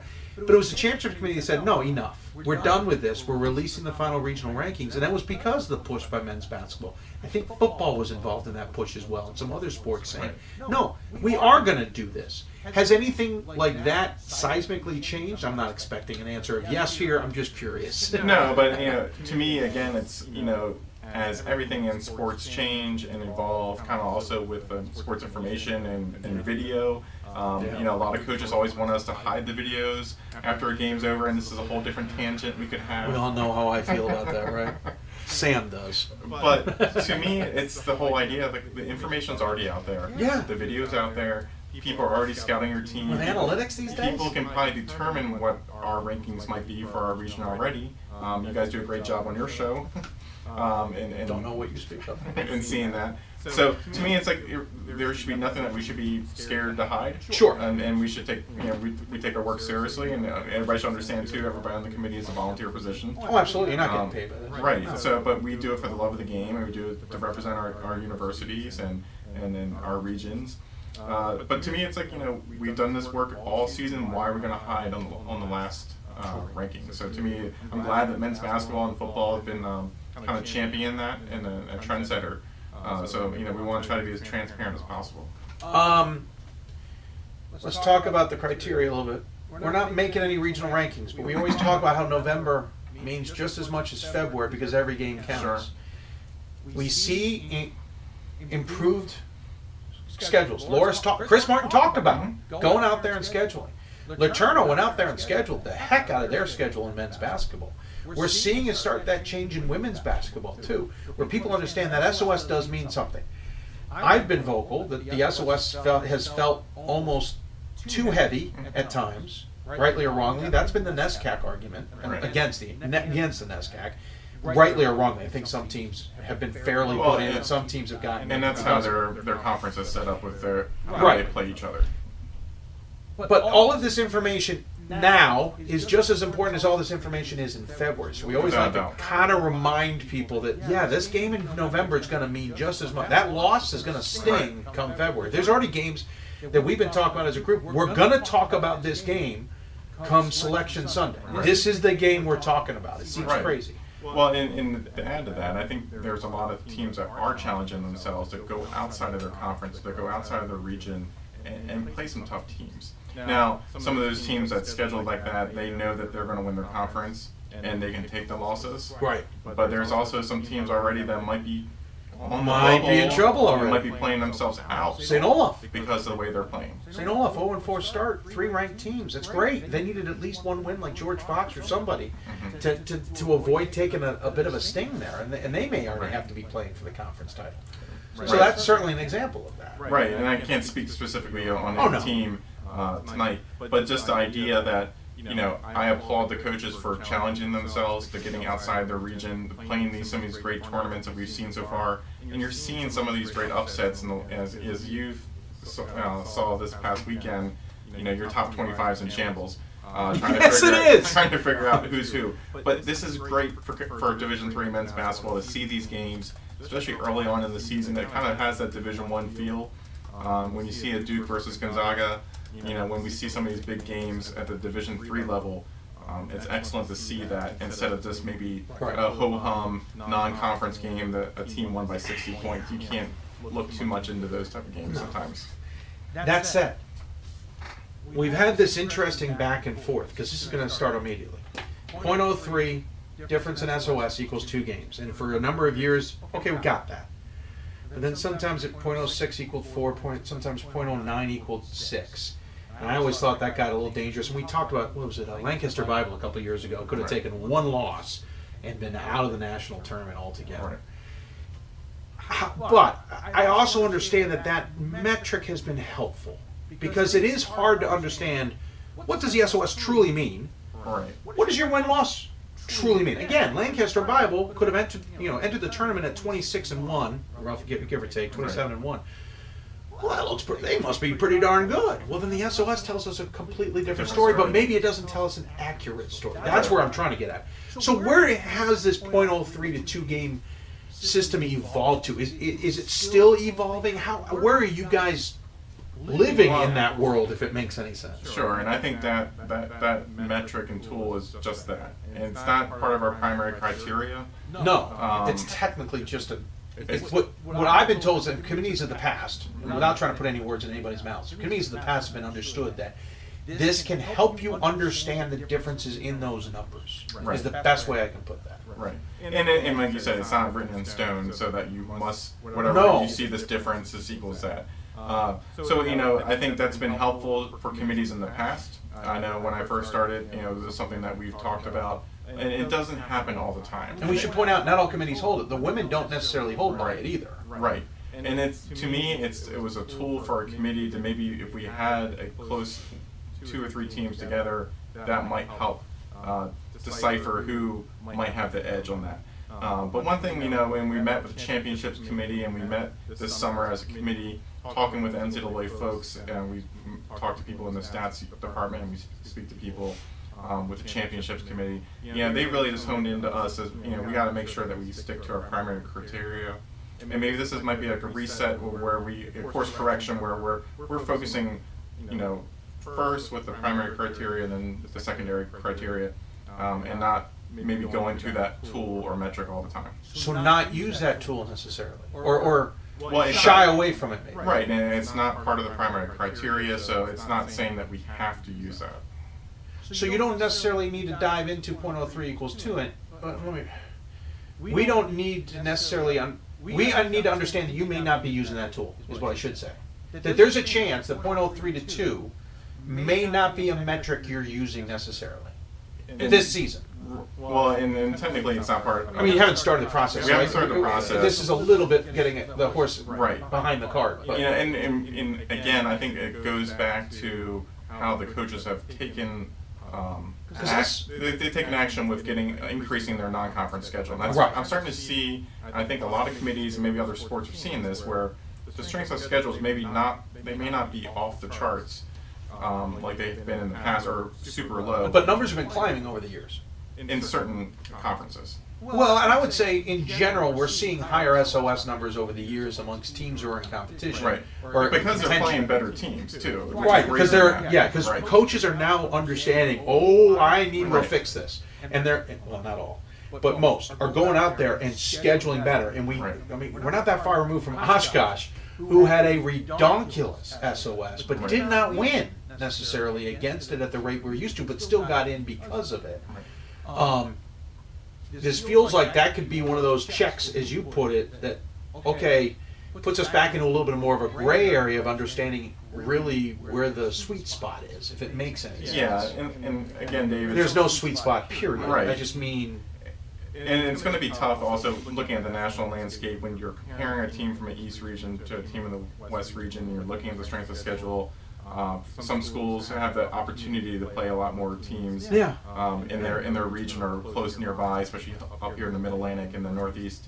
Uh, but when you're in Texas, you know, You gotta go 10 hours. Right. Yeah. Um, so you know when you look at you know the results versus ranked Division three teams, I think that's a, a, a key element where you know coaches you know they're scheduling better, and this is where that's going to come into play a lot more. We'll talk more about this in January for sure, but I'm getting the sense that our tactic as a crew, as we try to make our own selections, we need to maybe slow our roll a little bit too on this .03 equals two because that may not be the entire answer. Not that it's been the entire answer, Right. But it's And it not necessarily the entire. Right, and it answer. shouldn't be looked at as like you know well then this automatically ha- kicks in at this point or something like that. Right. But to me, I've liked .03 to 2. The, the .06 to 4 I started to not like so much. I argued Right. about an exponential curve, but I don't know where those numbers Right. sit. And you know, each committee year to year has been different. Yes. Over the years, That's You've true. Gotten two new people usually every year. This year we'll have three. Um, Well, the line so- was more strict one year. It wasn't so strict the year before. It wasn't so strict the next year. It's always been there. I get the sense maybe we'll back up a little bit further on it this year. That'll be interesting to follow. We'll, we'll talk more about that in January. Before I let you go, this has been a long but very uh, fun segment with you. I, I do want to talk about the fact that we, going back to the beginning, we talked about more administrators on these. You know, you got to have four administrators. Sure. One thing we got used to was this has always been a coach's thing across division. We always talk about the old boys network and about how this has all broken that up anyway.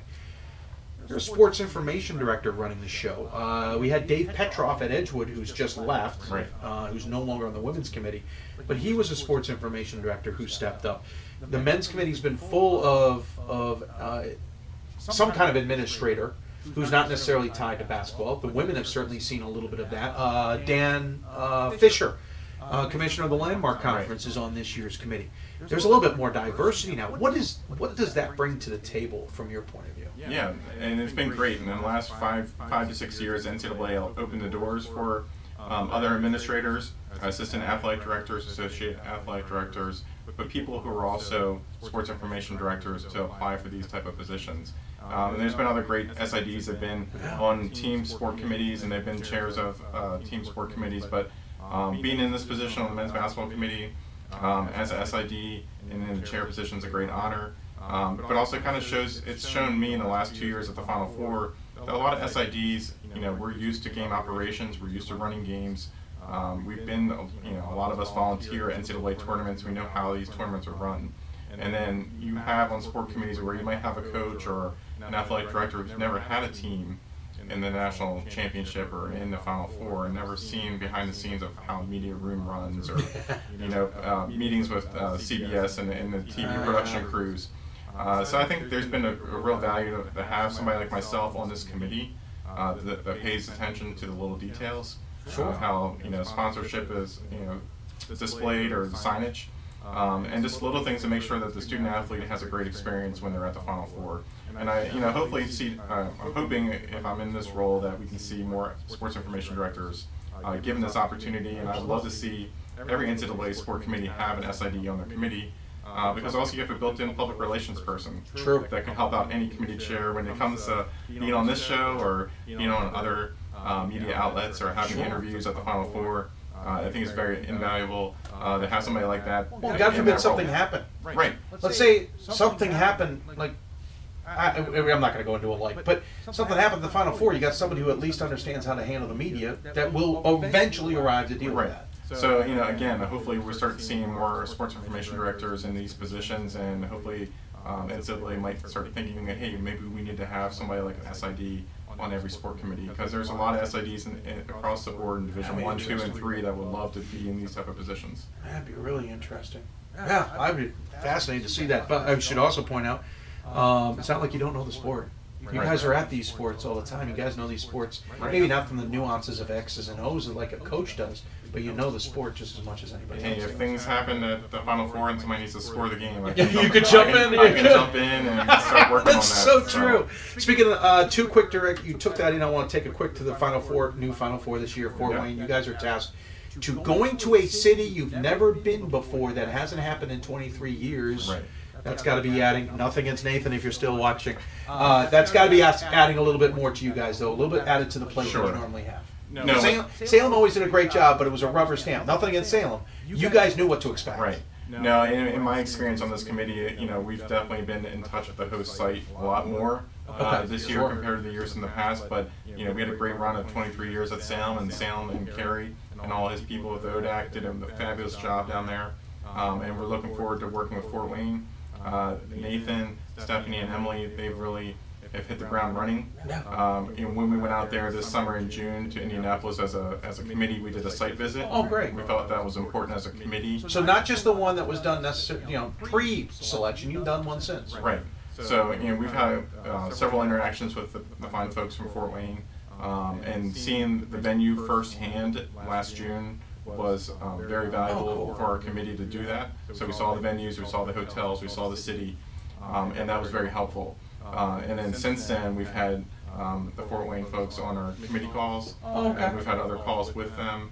Um, and we've been working with their media and PR as far as press releases, and their Oh, tickets are already on sale. So Yeah, go out that's and true. Get your tickets. Uh, uh, they're they're selling reserve tickets for the first time. Oh, wow. Um, already on sale, and they're doing a great job with that. Oh, um, great. so I know we don't even know who's in the tournament. We don't know Oh, who's no. going to be there, Jeez. but. Uh, they have great people in Fort Wayne that are really excited for this event, and Good. they've already bought their tickets. They got their favorite seat picked out, and they're going to be there. Yeah, oh, actually, I did. I knew a couple of people have already picked out their Right, seats. That's and they have some other great uh, sports athletic teams that play at Yep. that venue, and they um, Very busy venue. Yeah, and they got some loyal fans uh, in in, in uh, Fort Wayne and Indiana, uh, home of basketball. So Oh, we're, we're expecting a great. Larry. Bird will be here. I heard. Right? We'll see. Just making that up, folks. Um, yeah, and I should point out, uh, Pat Coleman's already been there, so we've already seen it from the logistical side. I've been told on Ticketmaster, you already know where the Hoopsville set is. You know if you bought tickets before I did. Nathan took care of you. I'm telling you, that's pretty sweet. Um, one other thought, you kind of hit it on. This is not something I, I, I told you I wanted to ask, but I'm curious. The NCAA is moving towards adding five members to the board of governors for the entire NCAA. That you know, there's a balancing number there of Division One, Two, and Three membership on this board of governors. Talking about not five completely unrelated to NCAA. I assume they just mean basically non-school, non-conference, non-Indianapolis people. To to kind of bring the outside point of view in to the NCAA. You talked about the sports information point of view, the commissioner's point of view. How? What is your thoughts on those five being added to a board of governors? And would you hope that at least one or two of those individuals, probably one, would have a Division three point of view? Because I have heard concerns about that.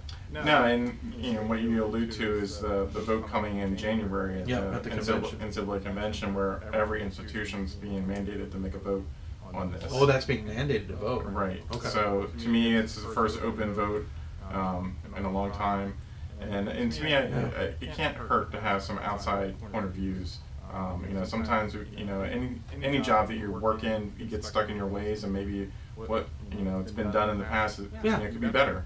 Um, and, and what a better way to bring outside people, an outside perspective. Now, you know, a lot of this is because of Division One basketball. Um, so you know, football, what you, what you alluded to as far as having a Division three voice or a college division voice, a Division two voice also Yeah. would count. Oh, D three. I'd want to see D two get a voice too. Yeah. Of course. Uh, so, you know, with that being said, you know, from my perspective, in my opinion, you know, I'd love to have somebody with that type of background that would understand that, and maybe not just be completely Power Five, Division One Right. heavy. Well, that's that would be a concern of mine, and I've already seen a concern from I think the commissioner's point of view. I think the Mhm. commissioners have come out saying, "Listen, we endorse the idea, but we want to make sure there's a D three voice in this group, which may not be easy to find." Right. Blunt. And, and and also to add to that too, you want some diversity too. It just cannot just be five of the same type of people. Like you know, we need diversity, men, women, uh, different backgrounds too. Yeah, I absolutely agree. It's too bad it's only five, but you also can't make this. It's, You can't it's be- like everything. You can't make it bigger, Right. too big. Right. Yeah. And the same thing with, with uh, sport committees and different Yeah. board of directors. You can't have too many uh, chiefs in the Yeah, you know cooks in the kitchen, chiefs. the kitchen, yeah, whatever. absolutely. You there's a litany. of Whatever saying you want to yeah, use. Exactly. Hey, much longer conversation than I planned on having with you, but I really appreciate you coming in. I know we'll have a much more enlightening conversation in January No once you guys get your hands dirty. Oh, I kind of subtly got him in. Ryan said, watching a Hoopsville in studio guest, uh, men's committee chair Sam Atkinson. I've been in that studio. I want to know how long it took to clean before Sam got there. You're not funny. It's not clean. You just can't see it all. Sam can give you the bad sign of that. It's great seeing behind the scenes here. Yeah, you get to see more than others do. Uh, it needs work. Um, but I really, I do appreciate coming in. If we're able to get you back in studio, would love to have it. I mean, ultimately, it'd be great to have you here in the matchup Monday. But you and I are That both absolutely, yeah, you and I are both insanely tired by that point. Right. That may not be the smartest idea to put you in a car and have you drive up. But I do appreciate you taking the time. As always, we give our guests the final word. Any final thoughts you want to share with those tuning in? Well, Dave, thanks again for this opportunity. It's been great that you opened your your, your studio to me Yeah. and to be here, and I, I really appreciate that. And I think that hopefully, you know, having that face-to-face contact here helps out a lot more than just over the over the computer. Uh, but thank you for what all you do with Hoopsville. Um, I know for me, I'm I'm always um, I'm one of your big podcast subscribers. I listen It's to It's a long it. segment, Sam. It's good. You're going to have to deal with this one. I know, but but I usually listen to it at 1.5 speed. Oh, you do the Frank Rossi technique. Yeah, yeah, the Frank Rossi technique on the football one. But yeah. you know, living in this area and driving down to DC uh, can only Oh, be an hour sure, or so. So it's a great, great. It helps my commute all the time. But no, seriously, thank you to you. Uh, thanks, thanks to Pat Coleman, Ryan Scott, Gordon Mann, everybody behind the scenes here that helps generate uh, D3 hoops. What you guys offer here is unmatched at this level. And you know, as a men's basketball chair and as a men's basketball fan, you know, you know, we're really lucky to have what you put out there.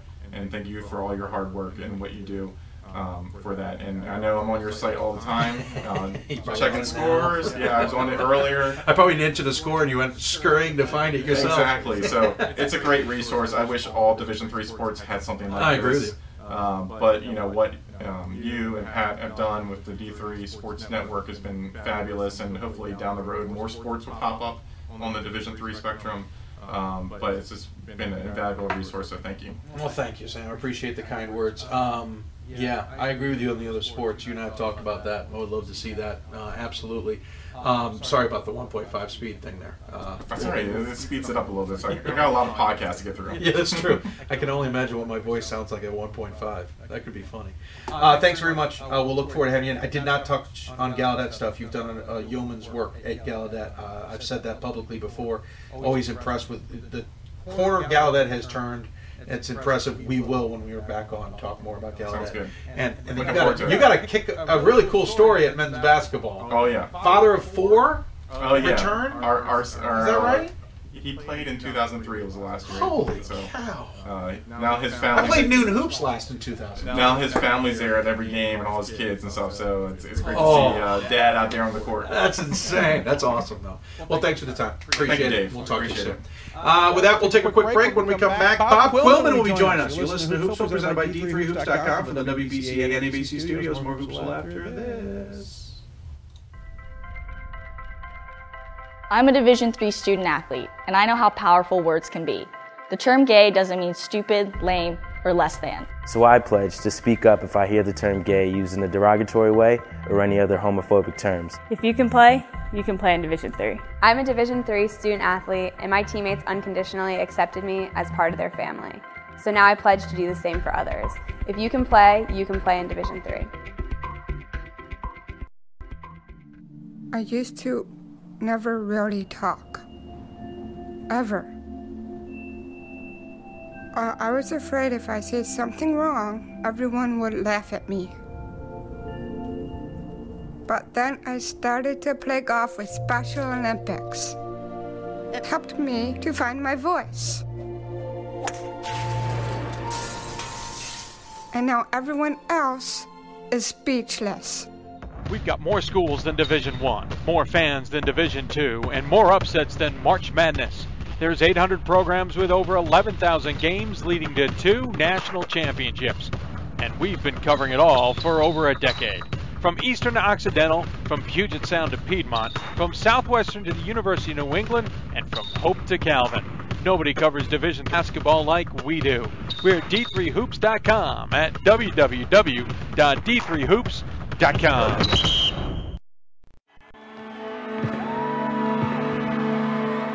Great moments are born from great opportunity. That's what you have here tonight. That's what you've earned here tonight. This is your time. Now go out there and take it.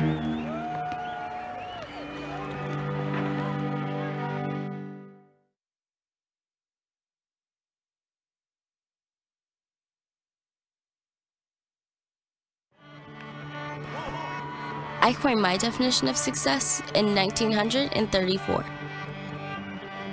My definition of success is peace of mind attained only through self satisfaction in knowing you made the effort to do the best of which you're capable. It's like reputation and character. Reputation is what others perceive you to be, character is what you are. My name is Marcus Walker.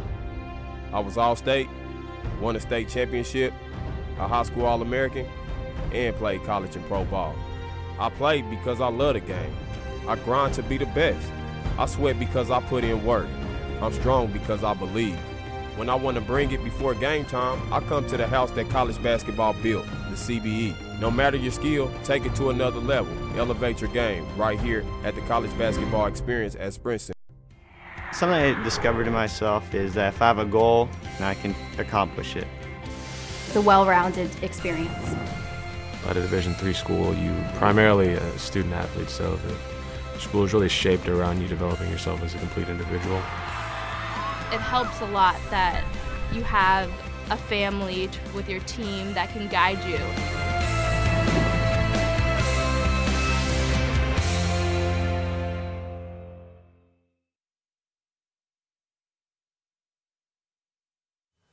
Welcome back to Hoopsville, everybody. I'm your host, Dave McHugh. Oh, we better adjust the settings slightly as we, uh, there we go, get back to norm. Again, appreciate Sam Atkinson from Gallaudet joining us here on the show. Uh, we will have him on more often. Uh, Sam also preaches transparency with the men's committee, has always preached. Also preaches wanting to teach people how this works, including ourselves. We're looking forward to it um, and see where it where it takes us uh, in the future and this season. And for all we know, Bob will, or Bob, uh, Sam will be a two year committee chair. I don't know. Don't want to predict too far in advance, but we haven't had that in men's basketball in a very long time, rightly or wrongly. I'm, I'm not necessarily on either side of that bridge. Um, so now let's transition. I have a gentleman who says he is ready to pick all 21 at large selections for this year's NCAA tournament coming up in March. He's ready to do so here on November 25th. Kind of. I, I think I'm making that up a little bit, am I not? Uh, that said, if he ch- took a, he'd probably want to take a shot at it, knowing Bob. Uh, so, uh, well, we'll give him a little bit of a stab at it. Joining us on the Hoopsville hotline, it's our good friend Bob Quillman. Sir, welcome back to the show. It's been a little while. It has. It's good to see you as always, Dave. And you know, I have to admit that we were going to do this over cell phone, and I watched the beginning of the show, and Chris Martin, the esteemed head coach of uh, the Loras Duhawk, was on it.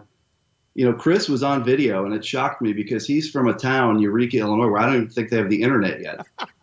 and when I saw that Chris was on video, I was like, "Oh my god, I got to get Skype set up." And so, I appreciate Chris Martin pushing me to uh, to video here. Um, I should point out you've been on on Twitter, Skype a couple times. One, we have this background in the past. I love this background. It's really cool. The other one you did to us one time that blew my mind was I think you had a Christmas background with the big screen TV. If that if I remember that one, that one felt like it was a little much. I like to mix it up. Uh, I thought about maybe a little stocking that said Bob and Dave, and that seemed a little a little. off. And so I like to just throw different looks at you, Dave. That would have been epic. Um, we should point out we haven't talked too much. We talk to you when we can, but you had yeah at one point had moved back down to uh to or moved to Texas, got very busy while you stayed in Division Three. You you felt you couldn't keep your pulse on it. But I kept watching you, and sir, you kept your pulse on it. You never let go. You were always aware of what was going on, and without being too forward, you've been pretty uh, public about the fact you're back on the top 25 um, um, pollsters group. You have entered the fray at maybe the wrong time. yeah, you know, it's funny when I moved uh, out of Bloomington, Illinois, when I was doing the the color commentary for Illinois Wesleyan, I, I just thought I wouldn't see enough games, and therefore I didn't earn the right to to vote. I was one of the original top 25 voters, did that for many years, and so I handed in my my ballot privileges and uh, you know, what I learned is that when I moved away and I wasn't spending all that time preparing for the Titan games, I could follow like every team in the country. and I'm, pro- I'm probably going to be a much better voter now, uh, now that I'm back in the mix than I was whenever that was five, six years ago. So I'm, I'm glad to be back because I like doing that. Um, your wife is a saint, just as my wife's a saint, as Pat's wife's a saint. Ryan and Gordon's wives are saints. I've never truly met her, though I feel like I know her. I want to thank her in advance for letting her be on the show, even if it's only for this one time, maybe. She knows the drill, Dave. So she knows when it's Hoopsville time, what's going on. She knows that you know when the Titans go to Salem. She knows how that works, and yeah. so I think a good spot. Uh, we almost got you to Salem last year. It just didn't work out, but I know we're we're looking forward to seeing you down the road. Let's dive into what is going to be a hellish, if you haven't started yet, top 25 ballot. I have not, but I stay up till three in the morning um, by doctor's orders, so I will be working on it tonight. I will apologize now to everybody. A 2:30 pick may prove to be problematic, but talk about a hell of a start of the season, sir. We have 14 of our top 25 have lost. I don't know how many of your ballot have lost. The women isn't much better, but this has been. I mean, we talk about parity, but this is on another level. Yeah, there's extreme parity, and I think we're about a decade in, into that landscape right now, Dave. You you go back to when like Stevens Point was just the best team by a mile there for a yeah. couple of years, and it seemed like there was a stretch where it was like that. But we're probably ten years into tons and tons of parity, and every year it gets even more and more. So I don't think no huge surprise here. You know, Oshkosh has lost a game, and Augustana and Whitman and MIT and Whitworth, Springfield's lost a couple.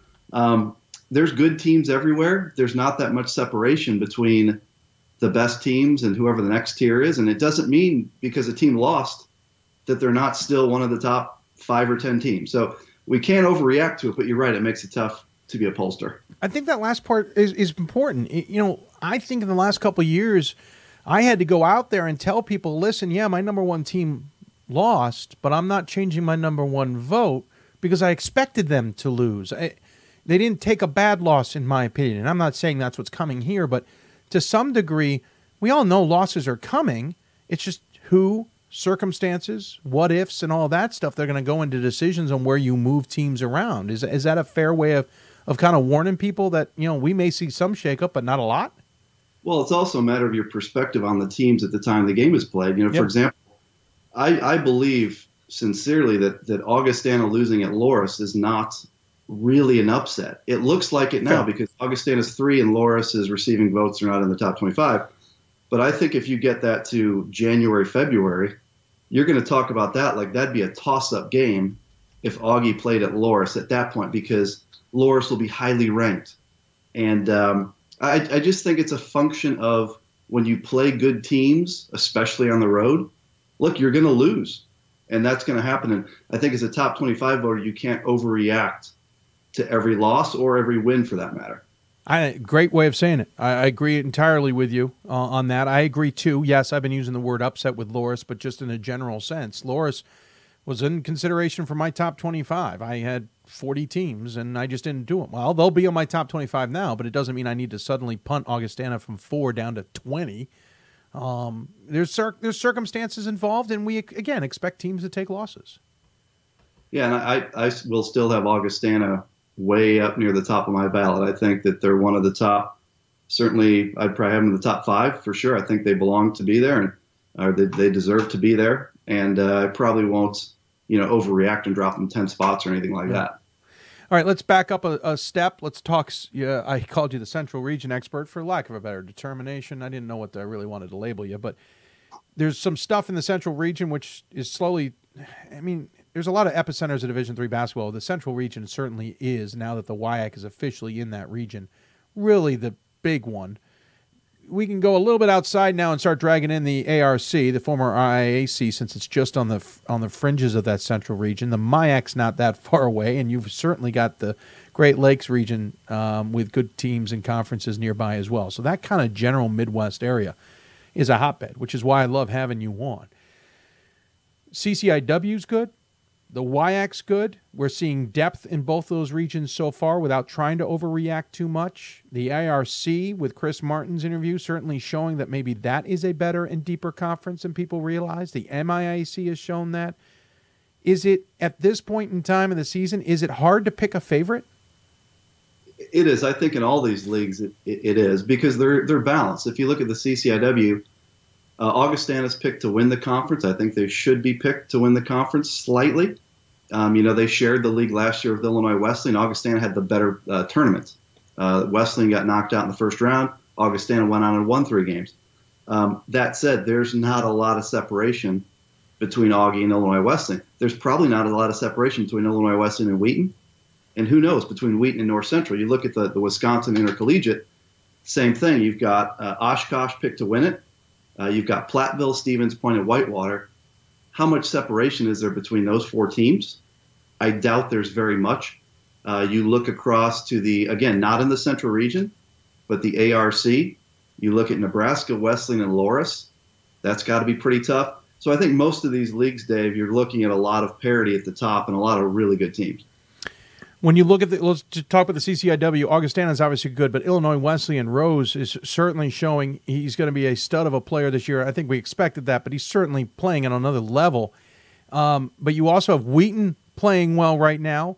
It seems like other schools like Elmhurst and others could be sneaky good this year. The CCIW, as always, looks tough. I agree, and you know, I would I would say a little differently than what than what Chris Martin said. He said the league is measured by the strength at the top. I've always felt it was measured by maybe more like the middle. I agree with you. How good if you match up team number four to four and five to five. Yeah. I think that's where the CCIWs is good this year. Now, look, I don't know who those teams are. Is it is Carthage number five, Elmhurst? I'm not sure, but I think those are going to be very competitive teams in the middle of the league.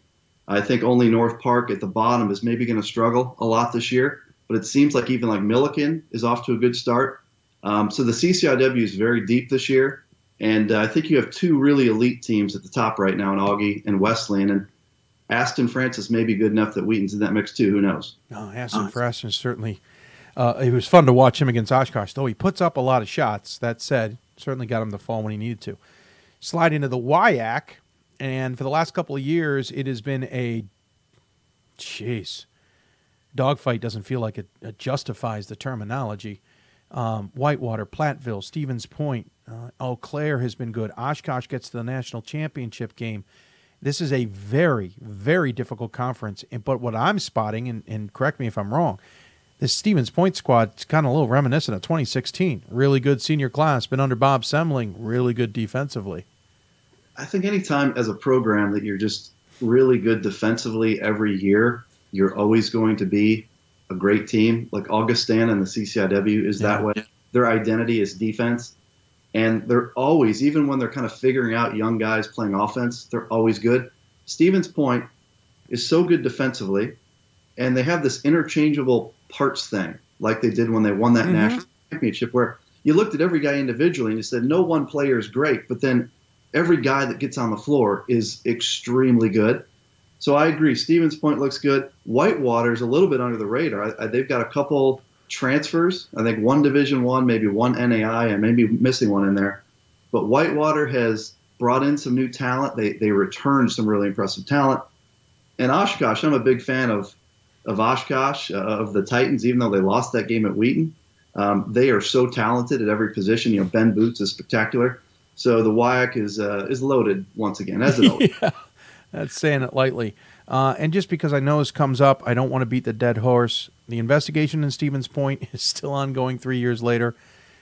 It could be resolved at any point. Um, it is something we're keeping an eye on, but it's not something we're dwelling on. But I just know when we talk WIAC or I talk Stevens Point, I eventually get an email, a tweet, or a question about it. I'm just going to get that out of the way now. Um, the rest of the central region is certainly good. We'll talk more about that in the future, but I want to dive into the ARC because Nebraska Wesleyans are defending national champs. Loras has shown they're good. Simpson has now knocked off a top 25 team, and we talked with Chris Martin about that depth. And I know it was something that you have keyed on as well. This ARC is not our old version of the IIAC, which maybe had one good team like a Buena Vista on occasion, but that was it. Yeah, the the IIAC was always that league that you know, like as a CCIW fan, you didn't want to get shipped over to play at Buena Vista or Wartburg because those were the, whoever won the league was as good as anybody. Oh, absolutely. But you didn't have multiple. You certainly didn't have three great teams. No. And uh, you look at bringing Nebraska Wesleyan into that league and where their program is at right now. They won the national championship, so they're new. And Loras is the real deal. Like mm-hmm. Loras is as talented as anybody. If you look at their talent one through five on the floor, they're athletic. They have a phenomenal guard in Ruggles that can shoot from absolutely anywhere.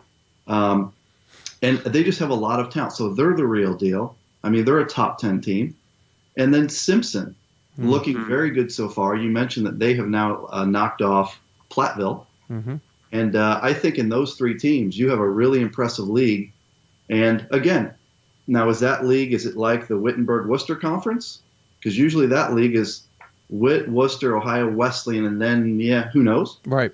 Um, so we'll see how that league evolves. But I think the ARC is here to stay as one of the, the best leagues in Division Three. Yeah, earlier on I said I wasn't ready to necessarily dive it, you know, jumping into the top five. Top five is also a longevity thing. We've always talked about that. Like I've been resistant to pull the ODAC out because over the long term the ODAC has been so good. Though the last couple years, admittedly, the ODAC hasn't been at the top as good. It's still one of the deepest conferences.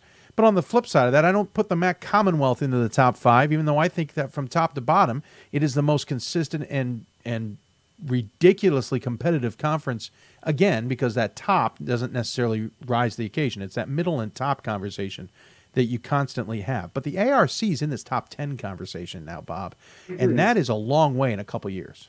It's kind of like the, the Michigan Intercollegiate Athletic uh, yeah. Association that when Hope and Calvin were clicking, when they were national powers, you would talk about the MIAA as one of the best leagues. Yeah.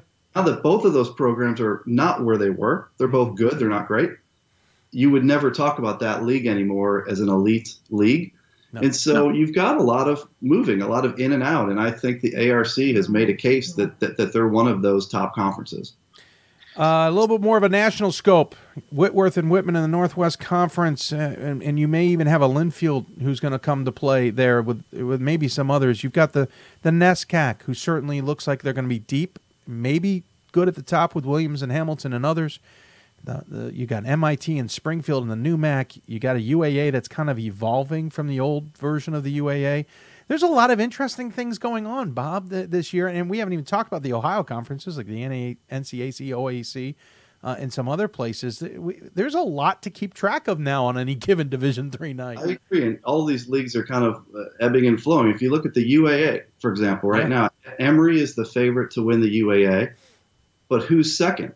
I, I believe that by the time like January comes around, that WashU will be very hard to beat. They have a couple young studs in, in Jack Nolan and Justin Hardy, and then they have other older guys and some younger around them. They're figuring it out. They pounded Carthage today. Yeah, they did. I think they're going to be good. Chicago's very talented. Chicago lost to Lake Forest. That surprised me a little bit. Chicago's good. And Rochester. So those four teams in the UAA, you look at the NESCAC, and you're trying to figure out their who the favorites are in the net. It looks like it's Williams right now. Um, but there's yeah, we got Hamilton, you got Middlebury, yeah, you Right. got Wesleyan. that league is really talented again. And you mentioned the Northwest Conference, certainly with the two W's at the top, right? Whitman and Whitworth. Um, there's a lot of things happening, and you can't you can't look at name brand and just say, oh, like that team's good, because there's to, there's too many new conferences and new teams that are kind of standing up to say, hey, like Loras, Yeah. like hey, we're a player now. Yeah. In the past, maybe you look at the name Loras and you say, well, I don't know who they are. Um, so you have to look at all these results and you have to really factor it all in. Maybe an unfair question um, because so much has happened that it's maybe hard to stand out. But anything surprised you so far in what is unofficially the first month of the season? Um, so far, I would say not terribly. Um, I, I'm not surprised by those teams that lost. I don't, Augustana losing at Loras to me was not a huge deal. Oshkosh losing at Wheaton was not a huge deal. Uh, Springfield dropping a couple games. Well, Uh, Ross is yeah. out. Yeah, th- those were those were some tough games, of course. Um, I think they were all on the road. Yes. Uh, other than that, Dave, I don't. Nothing has really surprised me at this point. There's some teams that I had on my ballot that I feel good about. Like I had Marietta on my ballot. I had Ooh. Lawrence on my ballot. I wish I had had Wheaton on my ballot. so there's some teams that are stepping up to say, "Hey, I feel good about where I had them placed," and then I made some mistakes on others. But it's it's been an awesome start, and there's just so many games played already here in late November. I think more than more than ever before. Um, as a CCIW native, uh, they're going to need your, your card back for not putting Wheaton on the ballot on the top twenty-five. You know, I felt bad about that. I did. I think I can't remember who my my last team in was. I think it was one of the MIAC teams. I don't know if it was St. Olaf or who it was. But coming into the season, you know, I, Wheaton's so hard to pick because they're so dependent on one player, on Aston Francis. They have really good players around him, by the way. It's how those new those other players have stepped up, though. Like now, Wheaton to me functions as a team, whereas last year when Wheaton won games, I felt it was because Aston Francis scored 36 points. Yeah. So I wasn't sold on Wheaton as a team, and I am now. Yeah, no, I, I agree with you there. That's a good way of putting it. Uh, I think I was the same way on Wheaton. I'm not sold because mm, eh, Francis was the reason they were in games. He, he still puts up a lot of shots, doesn't necessarily convert as many as you'd hope he does, but sometimes that's just a product of what it is. But you're right. I mean, watching that game, they beat Oshkosh. I sat there going, "Oh, there's there's him. Oh, there's there's him. Oh, there's other options here." Yeah, he's still going to put up his shots, but the rest of the team is stepping up. And I agree. It's it's about changing your perception sometimes. Not that we go in with a predetermined notion, but it is sometimes you've watched teams enough, you get used to what you see, and now you're seeing something different.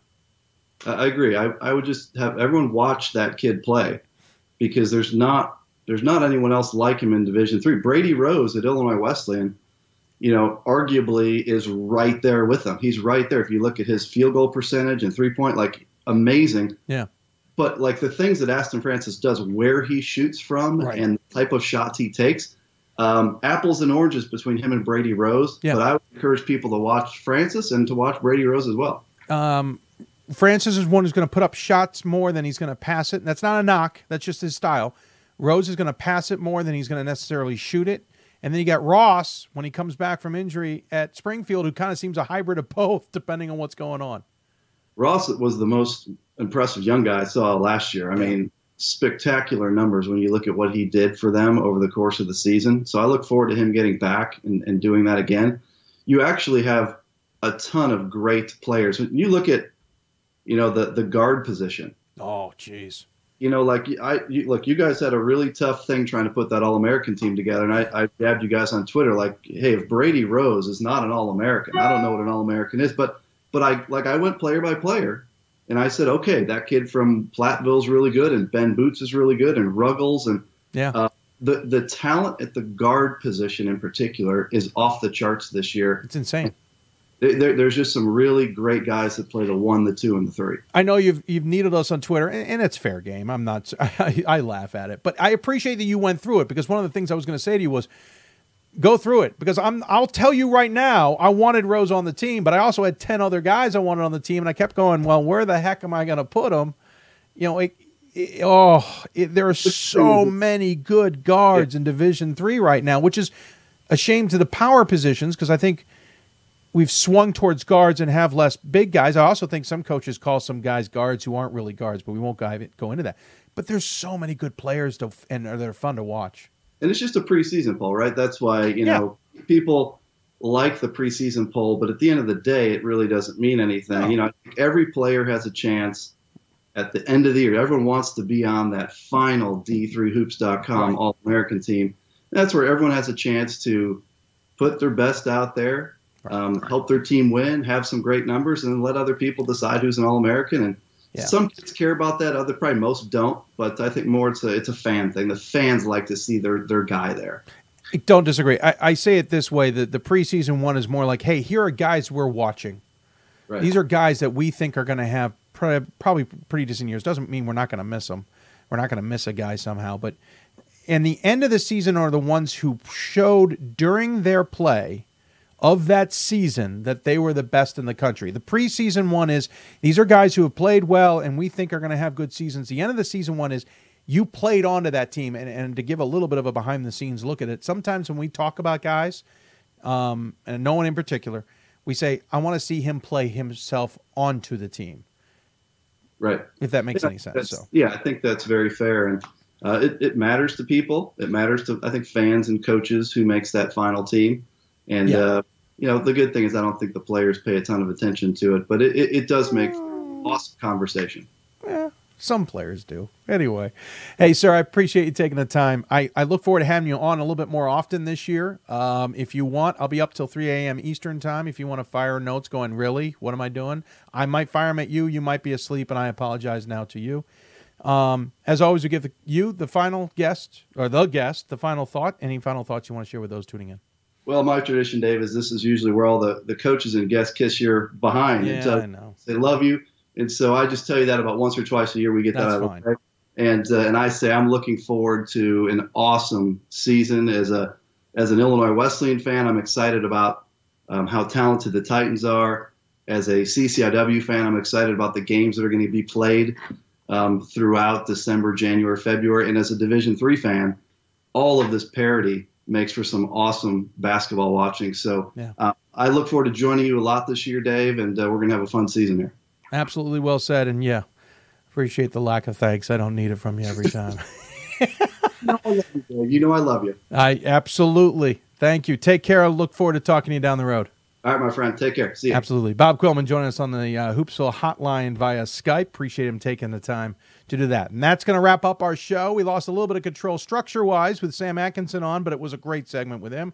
And I appreciate Bob coming on at the end to kind of put a nice bow on things as well. Also, want to thank Chris Martin for coming on and giving us his best Coldplay song. Not really. That joke's just stuck in my head now.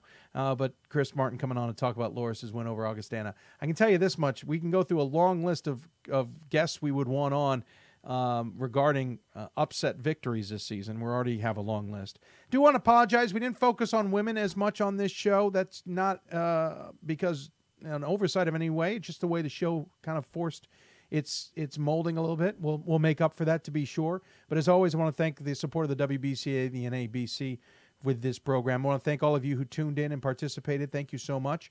And of course, sports information directors, as always, for uh, helping us out. Whether it was Jim at Loras who helped us out, certainly getting uh, Chris Martin on via Skype, or it was Sam Atkinson who actually walked himself, told himself to be in studio. It, it's helpful.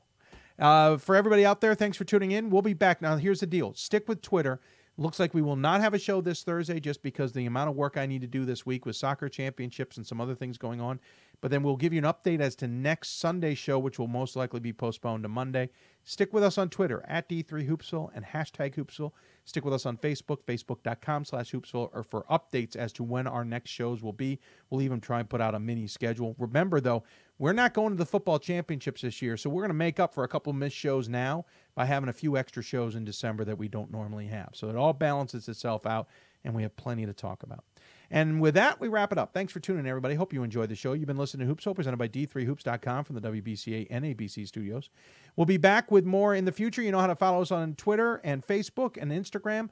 A reminder this is copyrighted by Hoopsville DMAC Productions and myself. If you would like to reuse it, we would love to have you do it, but just check with us first so we can give formal um, permissions. That's it. Good night, everybody. Hope you enjoyed the show. Oh, Drew says he tried to get on the D3 boards for the first time a month ago. I have not heard back from the boards to get approved. Any ideas? Drew, I'll check into it for you.